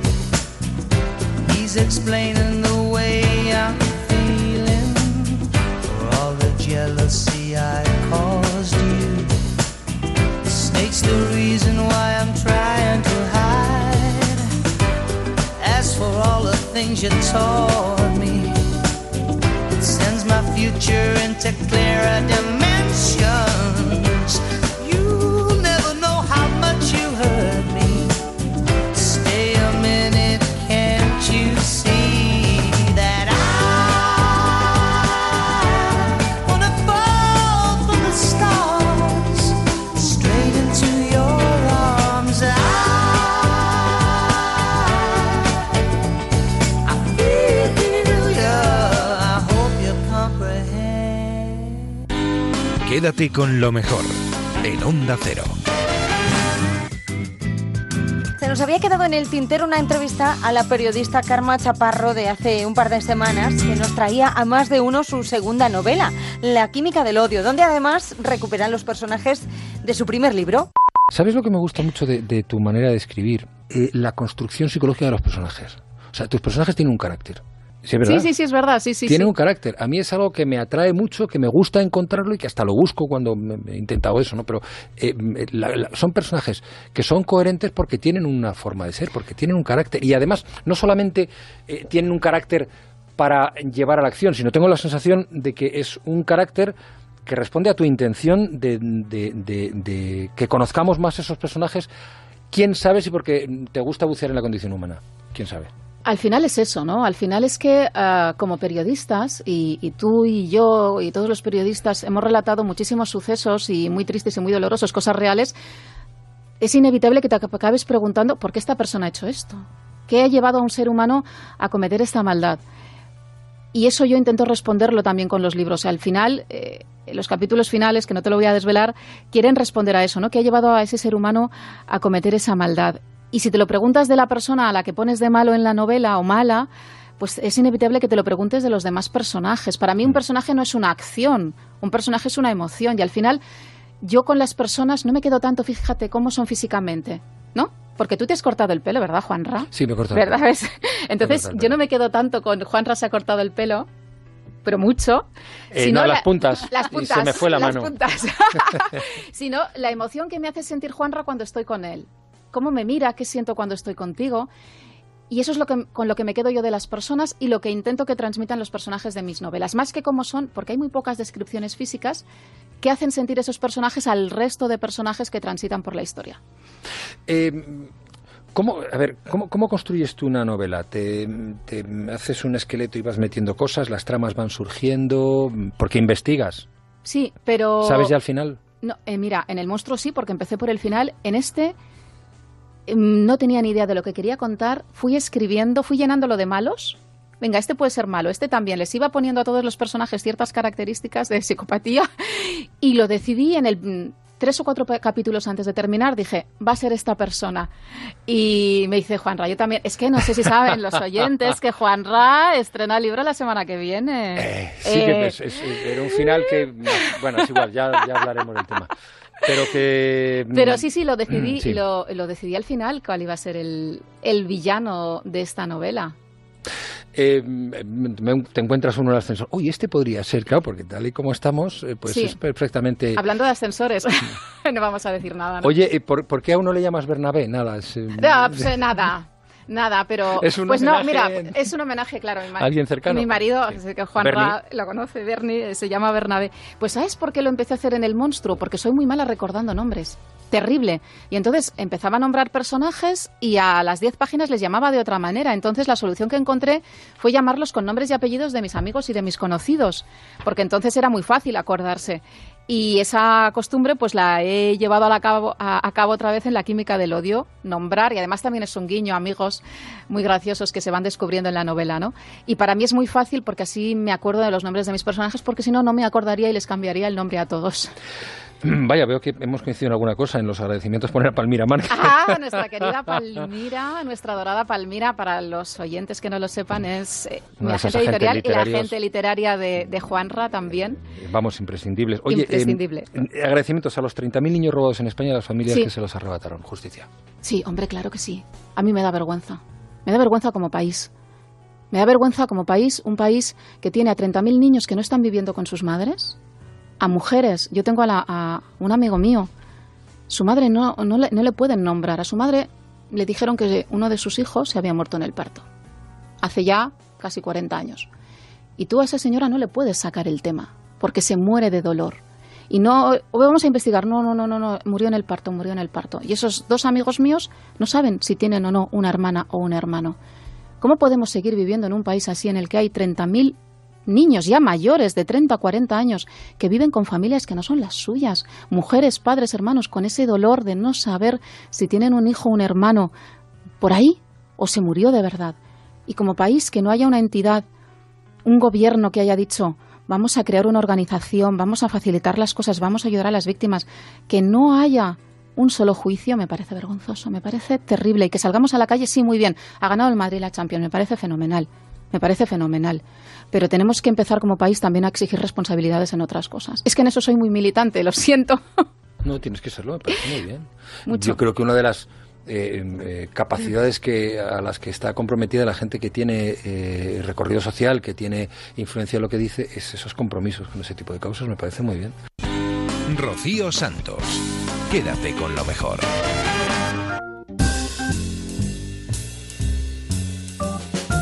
Esta semana nos visitaba Goyo Suárez, que es el cofundador de Game Lab.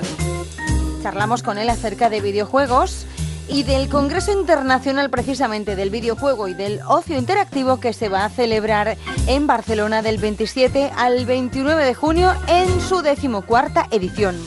Oye, ¿por qué es importante Game Lab? Eh, para ti, desde luego, imagino que en gran medida es un proyecto personal, pero para España, para la industria española, e incluso si me apuras, para la economía española. Bueno, eh, Game Lab es un, es un, como suele pasar, suele ser un accidente, es un evento accidente, ¿no? Eh, nació bajo una prerrogativa distinta y comenzó a crecer, a crecer y como pasa con los hijos, no sabes cuándo Ya. nace lo que sale de mayor, ¿no?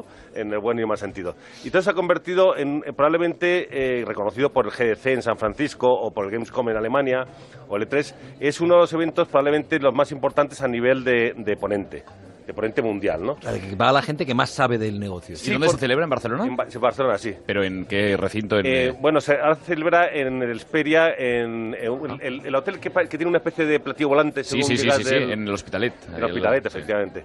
Y, y, y todo lo curioso es que se ha convertido como una especie de, de zona gourmet. Y Entonces vienen aquí eh, y además cada año quieren venir más porque, porque están como tranquilos, no tienen no es, no es la potencia de 120.000 personas de San Francisco y, y les gusta Barcelona, ¿no?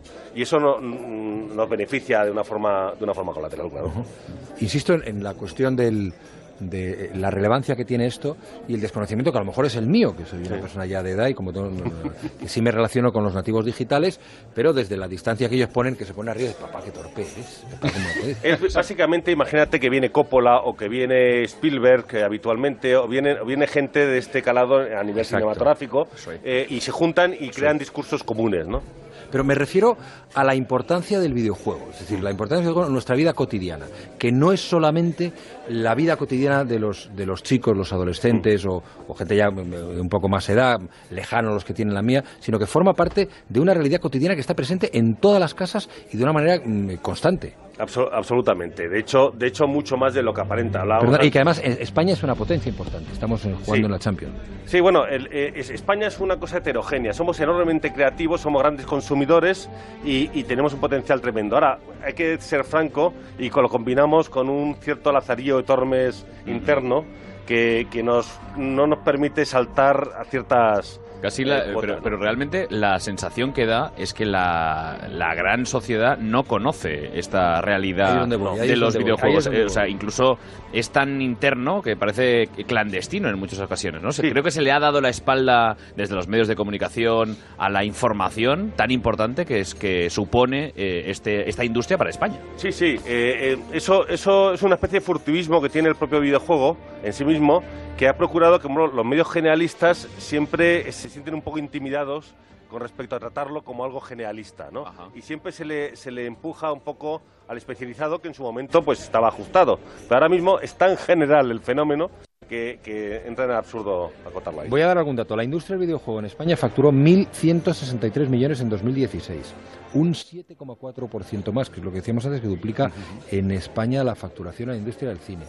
Somos los novenos consumidores en el mercado mundial. Tenemos 15 millones de usuarios de videojuegos. Bueno, y hay que, y hay que llamar la atención sobre otra cosa que, que es, eh, hablamos 15 aquí de, de un consumo, que el consumo a fin de cuentas es compro un juego y exporto el dinero. Pero hay otra industria, que es la de la de producción, que lo que hace es exporta el juego, además a nivel mundial, no puedes hacerlo a nivel local, y importas dinero.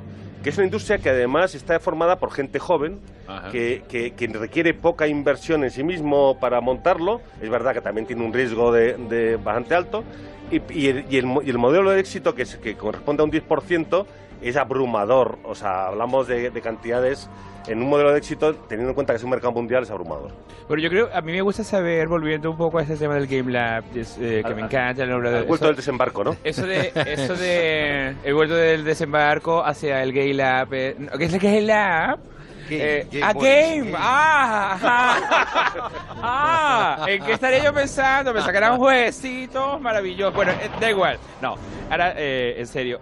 ¿Qué novedades vamos a ver? ¿Qué ponencias destacarías? O sea, ¿cuál es- eh, esto- ¿Sigue habiendo novedades? ¿Sigue, sigue sorprendiéndote por algo? Gonzo? Hombre, sí, eh, hay, eh, no- no- novedades hay de una forma desaforada. Pero aparte de las novedades, lo, lo que es peor, ya comienza a haber ya, digamos, clásicos. Ajá. O sea, eh, ya tenemos, somos jóvenes, pero ya no tanto, ¿no? Ya, ya tenemos eh, nuestros clásicos, eh, como va, va a venir, por ejemplo, la- pues una de las grandes figuras de la creación con el Fallout, va a venir eh, pues eh, eh, emblemáticos, pues no, no quiero olvidarme de casi ninguno. El Horizon Zero Dawn, por ejemplo, la creadora es, va a estar en el Game Lab, que es, un- es una gran, gran producción. Eh, eh, te- te- te- te- tenemos a Jonathan Blau, que es como el, el gurú de los juegos más indies, pero más poderosos de, eh, que se han conocido. A, a mí me parece un referente. O sea, en el Game Lab siempre tenemos, intentamos coger a la gente más representativa de lo que ha ocurrido en, en- en ese año y lo que va a ocurrir en los próximos años, ¿no? Quédate con lo mejor, con Rocío Santos. Ya sabéis lo fascinantes que son siempre las historias que nos trae Manel Loureiro. Y esta no lo es menos, porque llevamos a además ya tiempo dándole vueltas al asunto de los pies cortados. Ese misterio de la playa de Canadá, do- donde desde 2007 aparecen pies humanos cortados a la altura de la rodilla y con zapatillas deportivas puestos. Bueno, pues ya se ha resuelto el misterio y Manel Loureiro nos lo trae. En el año 2007, en la zona de Vancouver, en la Columbia Británica, para que la gente se ubique, es en la costa oeste del continente americano, justo tocando prácticamente con la frontera estadounidense. Es una zona preciosa, agreste, de bosques, de, de- de ensenadas, donde el clima es eh, hostil en invierno, pero maravilloso en verano. Y de repente, desde el año 2007 hasta hace unos días, estamos hablando del 21 de mayo, es decir, hace, hace poco más de una semana, pues de vez en cuando aparecen pies en la playa. Pero pies pies sueltos, humanos. ¿eh? Pies humanos. Sí, sí, sí, vamos a ver. Ojo. El primer pie apareció en el 2007, un pie amputado dentro de una zapatilla deportiva. Evidentemente, eh, la policía en ese momento inició una, inició una búsqueda del resto del cadáver, pero lo sorprendente fue cuando a las pocas semanas apareció otro pie de otra persona en una zapatilla totalmente distinta, de otro número, además, con lo cual de repente eh, empezaron, empezaron a preguntarse si, si, si podría tratarse un asesino en. En ese momento, la responsable de policía de la, de la Columbia Británica hizo una de las declaraciones quizás más poco afortunadas de la historia porque dijo que aparezca un pie es una casualidad, que aparezcan dos pies es una casualidad imposible, pero que aparezcan tres pies es del todo el punto inconcebible. A los dos días de decir esto, apareció un tercer, Tercer pie. Apareció un tercer pie. Todos los pies que aparecen tienen... Hasta 13, ¿no? Hasta 14 van. 14. El, el que ha aparecido ahora es el número 14. Desde el 2007 han pasado, pues eso, 10 años, sale una media pues de dos, Un tres, pie al año. Dos, Sí. tres pies al año. Es decir, No, van llegando, verdad, ¿no? van llegando con una regularidad de metrónomo. Eh, ¿Qué es lo que tienen en común todos estos pies? Pues muy pocas cosas. Eh, veréis, eh, eh, son pies de hombre y de mujer, indistintamente. Pies derechos e izquierdos, desde hombres de edad madura hasta, y esto es lo más escalofriante, críos jóvenes. Lo único que tienen en común es que todos los pies aparecen calzados con zapatillas deportivas, ¿vale? Claro, evidentemente en el momento, desde el momento en el que empezaron a aparecer estos pies, eh, sucedieron varias cosas. La primera, eh, se empezaron a hacer cábalas, especulaciones acerca de qué es lo que está pasando, por qué diablos aparecen pies en la costa de la Columbia Británica. Eh, se habló de un... Y, y no los cuerpos, en ningún caso. Claro, nunca los cuerpos. Se habló de que podían ser restos de las víctimas de algún accidente aéreo que se hubiese estrellado en el mar y que estuviesen llegando sus restos, lo cual no tiene mucho sentido porque aparte no hay constancia de que haya habido ningún accidente por la zona en los últimos años. Eh, se habló evidentemente de la figura de un posible psicópata asesino en serie descuartizador que iba dejando pies por las playas. Evidentemente pasó otra cosa además, es decir, que es el, el turismo morboso se desató y entonces eh, docenas de, de- docenas no, cientos de personas se van a visitar la zona A a, ver si pasear las playas a ver si tienen la suerte, fíjate lo que son las cosas, de encontrar un pie. que no. Eh, con lo cual, esto generó a su vez un efecto pernicioso que es que algunos habitantes de la localidad, de las localidades cercanas, bastante avispados, pues empezaron a poner Pies. pies, pies falsos que no son, que evidentemente creer. que no son humanos, es decir, con huesos animales y tal. El ser humano como es. Al parecer, la explicación es, eh, es bastante más sencilla y bastante mm, más siniestra y más enrevesada de lo que pueda parecer. Veréis, resulta que los pies aparecen, todos, el denominador común es que aparecen calzados en zapatillas deportivas. Bien, eh, esto, eh, ¿por qué aparecen estos pies? Se sospecha porque se ha identificado que algunos pies pertenecen a personas que habían desaparecido en sitios tan distantes como la India. Es decir, ¿cómo puñetas aparece el pie de un señor de la India, de Bombay, en la costa de la Columbia Británica. Bien, el denominador común es que todos estos pies parecen pertenecer a personas que han terminado con su vida. Son suicidas que se han arrojado al mar. Eh, el cuerpo humano en el agua se descompone, el- los, los ligamentos de los tobillos se sueltan. ¿Y qué es lo que tienen las zapatillas deportivas? Que muchas de las zapatillas deportivas modernas tienen cámaras de aire y flotan. Mm. Con lo cual, este pie flota, es capaz, el peso de, de- de un pie mm, momificado de los huesos no es suficiente para que, haga, para que se hunda, sino que, que flota. Y las corrientes oceánicas, que son muy puñeteras, los acaban llevando a la Columbia Británica, que poco a poco se va transformando en una especie de depósito donde van llegando a sus orillas los pies de todos los suicidas de las costas del Pacífico.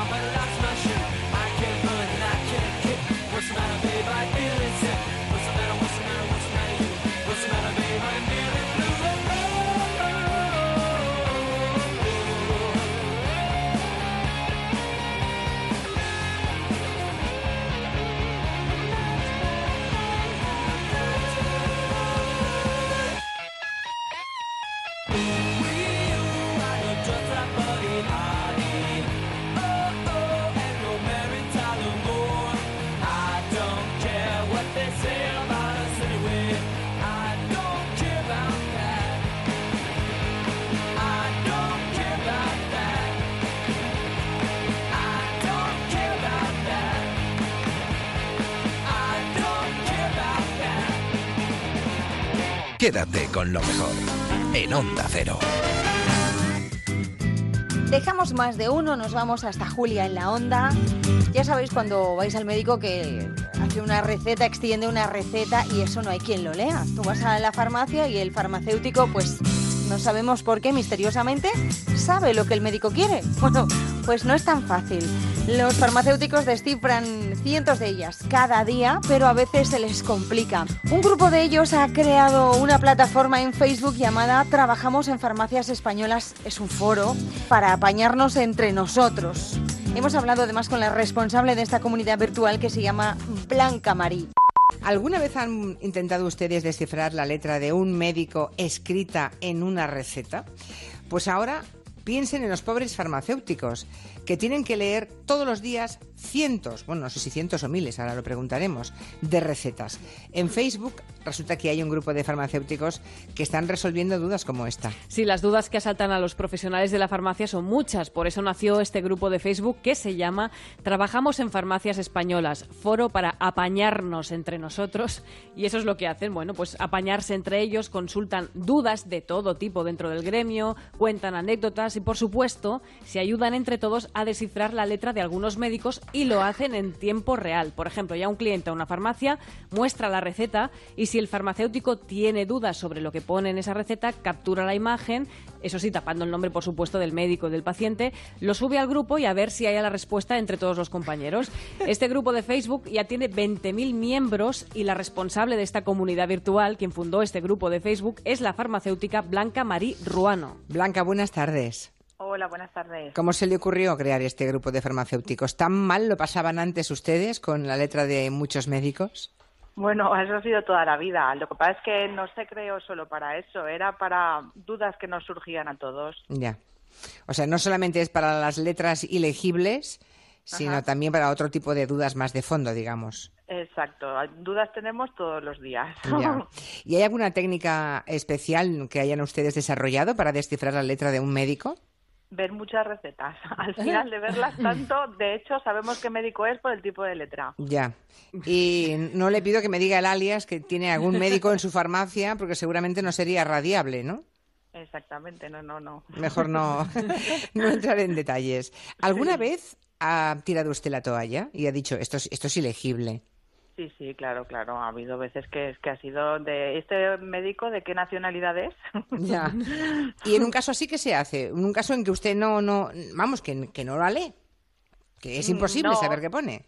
Eh, sí, se consulta a otros compañeros, por eso también el tema del grupo y pues intentamos localizar al médico de alguna manera y si no lo conseguimos, pues se le dice al paciente que vuelva más tarde o a una mala tendrá que volver al médico. O sea que alguna vez eh, algún farmacéutico se ha encontrado teniendo que pedirle a, al cliente que vuelva a su médico y que se lo ponga más claro. Sí, sí. Madre mía. ¿Y, y, y por qué escriben así tantos? Pues antes tenían la excusa de que hacían muchas recetas, pero ahora que casi todas van informatizadas, yo creo que ya se les ha quedado para toda la vida, porque vamos, no tiene explicación. ¿Verdad que no? No tiene explicación. Aquí tenemos muchos médicos eh, que son oyentes nuestros. Yo les pido, por favor, que se dirijan al 638-442-081 Que se defiendan. y, por favor, nos digan, nos digan si para ser médico hay que escribir de esa manera, Claro, porque son- no es normal. Que si quieren un cuadernillo rubio o algo. Hombre, por Claro. favor, no se, hace hacen un falta. poco, se hacen un poco los interesantes, ¿no? Yo creo Aquí que lo sí. dejo y, y a ver No, ¿Es, no una se- asignatura de la carrera o qué pasa? No, Letra no, es que no se puede putear así al personal, perdónenme, pero ¿qué, qué les cuesta escribir un poco bien?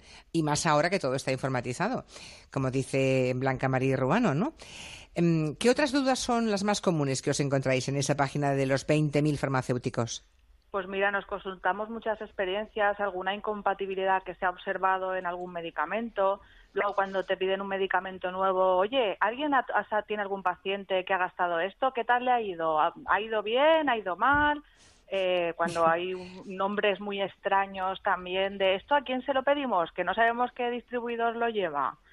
Anécdotas, contamos muchas anécdotas que también nos pasan. Y a lo mejor hay que- chistes de farmacéuticos también que os contáis, ¿no? Porque Sí, seguro que hay un tipo de humor específico del gremio, seguro. Sí, sí, sí. Hay chistes hechos y chistes que se crean. Ah, ahí, ah, ahí. muy bien, vale. Yo, yo sé unos de médicos, pero de farmacéuticos no, no tengo ninguno. Sí, sí. No, no, no. O sea que compartís también, hay momento para la risa también. Hay momentos para todo y de debate, de debate, mucho debate también. Oye, Blanca, son 20.000 miembros en ese grupo. Tú lo creaste, ¿a ti te llegan todas las notificaciones cada vez que alguien introduce un mensaje en ese grupo? Pues me llega como notificación cuando yo he interaccionado con el post. Si Bueno. no, no me salen todas para leer, pero no me llega. Pepito ha escrito porque si no me puedo morir. Claro, es que es una locura cada día, ¿no? Sí, sí, la verdad es que sí, hay faena, hay faena. Quédate con lo mejor, con Rocío Santos. Ahora nos vamos a ir hasta el teatro. Por aclamación popular vuelve al Galileo de Madrid la obra Una habitación propia, el ensayo de Virginia Woolf que explora el incipiente movimiento feminista del siglo XX. Hemos hablado con Clara Sanchís, que es protagonista de la obra, para que nos cuente en qué se basa la función y cómo reacciona el público. Una mujer debe tener dinero y una habitación propia para poder escribir novelas. ¿Y quién es esa Virginia Woolf en el teatro? Pues la actriz Clara Sanchís, con quien podemos hablar ahora mismo. ¿Qué tal, Clara? Buenas tardes. Hola, buenas tardes. ¿Cómo, cómo te sienta meterte en la piel de nada menos que Virginia Woolf? Muy bien, estoy ahora mismo en el camerino, no sé si hay un poco de eco. No Sí, sé un si pelín, oís un con pelín. un poquito de eco, ¿no? Eh, ¿Os molesta? No, en absoluto. Vale, ¿Y qué haces en el camerino? aire. ¿Qué Pues, haces ahí eh, ya? Pues mira, vengo de Murcia porque ayer hicimos una función en el Romea de Murcia que se llenó y fue maravilloso y hoy reestrenamos en Madrid, pero tengo que decirte que no es el Calderón, es el Galileo. El Galileo, el Ah, Teatro, Teatro Galileo. Galileo, sí, sí, perdón. Vale, perdón. vale, Sí. Teatro Galileo, perfecto. Es el teatro- Sí. Es el Teatro Galileo. sí, Esta, esta función está basada en una serie de conferencias que dio Virginia Ujú. Woolf. Eh, las hizo en dos universidades, en la, en la de, de Cambridge. Y es un libro mítico, ¿no? Sí. Cuando el público lo ve, ¿cómo reacciona? Las mujeres, el público en general y las mujeres en particular. Mira, es un libro que, como, como bien dices, es mítico y que cambió la vida de muchas mujeres, como sabemos, y es que lo sorprendente es que yo creo que hoy sigue cambiando la vida de muchas mujeres y de muchos hombres. Porque creo que todo eso que ella dijo en 1928, aparte de los grandes descubrimientos que hace sobre qué pasa, eh, cu- cuáles son las razones de un sometimiento ¿no? tan terrible que, que hemos sufrido durante siglos, ella pone los puntos sobre las IES y además nos cuenta al detalle el pasado mm, el pasado femenino y lo que yo estoy viendo con, con las espectadoras y los espectadores que además son muy jóvenes mm, cada vez son más jóvenes los que están viniendo no, no sé muy bien por qué lo que veo es que no lo sabían Ya, o sea que, no. que ese, ese La están pasado- descubriendo a Virginia Woolf, vamos. Sí, y, están, y no solo Virginia, sino también el pasado femenino, ¿no? Ha sido algo tan doloroso, tan, tan terrible, que no se ha hablado lo suficiente, ¿no? Sabemos muy poco, en realidad, de nuestras bisabuelas. Clara, y, y ya que, por ejemplo, en los últimos años hemos visto que en el Teatro del Barrio, por ejemplo, han recuperado, han creado proyectos con las vidas de Emilia Pardo Bazán, después Sí. de Gloria Fuertes, tú ahora con Virginia Woolf. ¿Tienes en mente algún, alguna otra mujer que querrías llevar esa vida al teatro? Pues mira, eh, en este momento no, pero, pero hay más cosas de Virginia Woolf, lo que pasa es que tendré que dejar más tiempo, ¿no? Pasar, porque es verdad que hay un movimiento ahora eh, de recuperación de las grandes, eh, de las grandes inteligencias femeninas, ¿no? Que, que, la- que hay muchas y además hay una peculiaridad también en estas mentes femeninas que es el sentido del humor, ¿no? esa puerta de atrás nuestra, ¿no? Esa, esa supervivencia de reírse de lo dramático. Y en esta función ocurre que empezamos riéndonos mucho, los espectadores y yo, porque tenemos una comunicación muy fluida y muy directa, y acabamos llorando. Pero empezamos riéndonos, ¿no? Entonces hay un material femenino en la literatura muy interesante y, y eso y muy, y muy humorístico, ¿no? Por cierto, que también tocas el piano, ¿no? O sea, Sí. en el espectáculo, como eres música, ¿no? Eres músico, también, Sí. además de actriz, pues Sí. está bien, ¿no? Que se retrotraigan esas, ¿no? Se retroalimenten esas disciplinas. Sí, hago unas variaciones a partir de, de un preludio de Bach que además están derivando ya en jazzísticas, porque sí, porque Virginia Woolf es una mujer, por un lado, con, con bueno, pues con una vida muy difícil y con una enfermedad que todos conocemos, que, que bueno, que fue bipolar y que se suicidó y que hay un lado muy duro en ella, pero está luego también esa hedonista, esa mujer deseando el placer. Y entonces nosotras pensamos, María Ruiz y yo, que, que la música tenía un sentido primero para separar un poco los capítulos del libro, ¿no? Porque hemos versionado, María ha versionado un libro, y, y luego para darle ese juego, porque ella, Virginia Woolf, es una amante de también de, del placer, y la música es placer, ¿no? También es en esta función el lugar un poco al que no llegan las palabras, es la emoción, bien. Una habitación propia, recuerden, en el Teatro Galileo, en Madrid desde hoy hasta el 24 de junio, con Clara Sanchís. En Onda Cero, quédate con lo mejor. Rocío Santos. Hasta aquí el programa de esta semana. Hemos intentado evadirnos un poco de la política, porque en el resto de programas ya se toca, yo creo que es suficiente. Pero en la despedida no nos podía faltar precisamente una despedida. La que le ha brindado Joan Quintanilla a Mariano Rajoy, un especial del Somos Humanos con el que queremos despedir al que fue hasta hace nada el presidente del gobierno.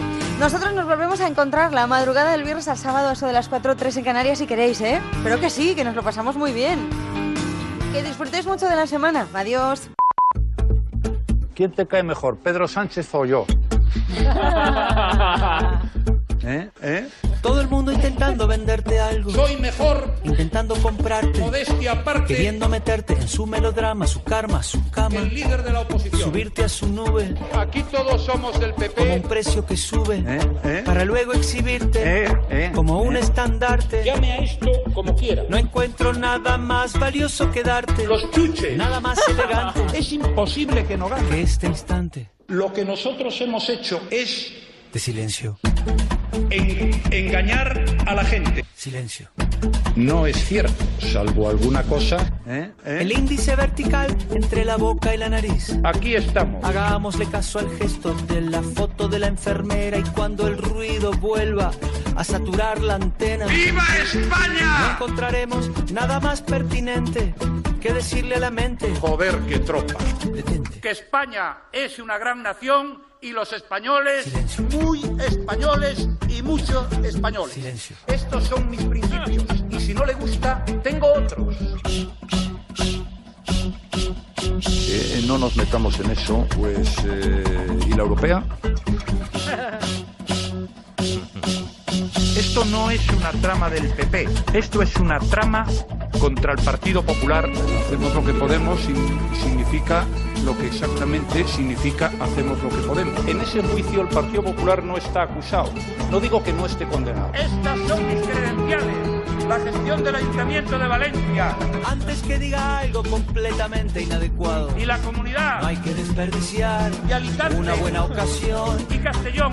De quedarse callado. Querido Paco, yo creo en ti y yo siempre estaré Silencio, detrás de ti, o delante o al lado. silencio, Pues será militante, no lo sé, sí, probablemente sí. silencio. Y cuando el ruido vuelva a saturar la antena, ¡Viva España! no encontraremos nada más pertinente que decirle a la mente. El Partido Popular es mucho más eh, que, que 10 o 15 casos aislados. Silencio.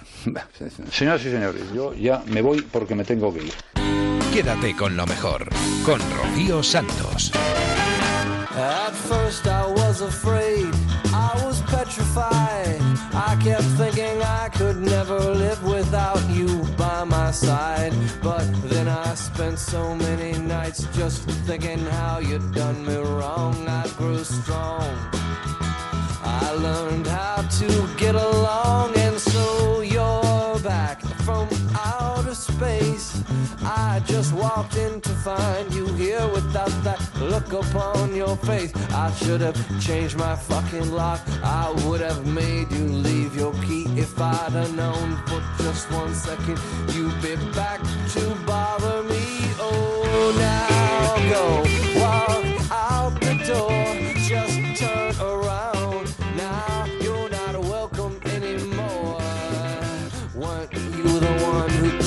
to break me with desire? Did you think I'd crumble? Did you think I'd lay down and die? Oh, I. I will survive. Yeah, as long as I know how to love, I know I'll be alive. I've got all my life to live. I've got all my love to give. I will survive.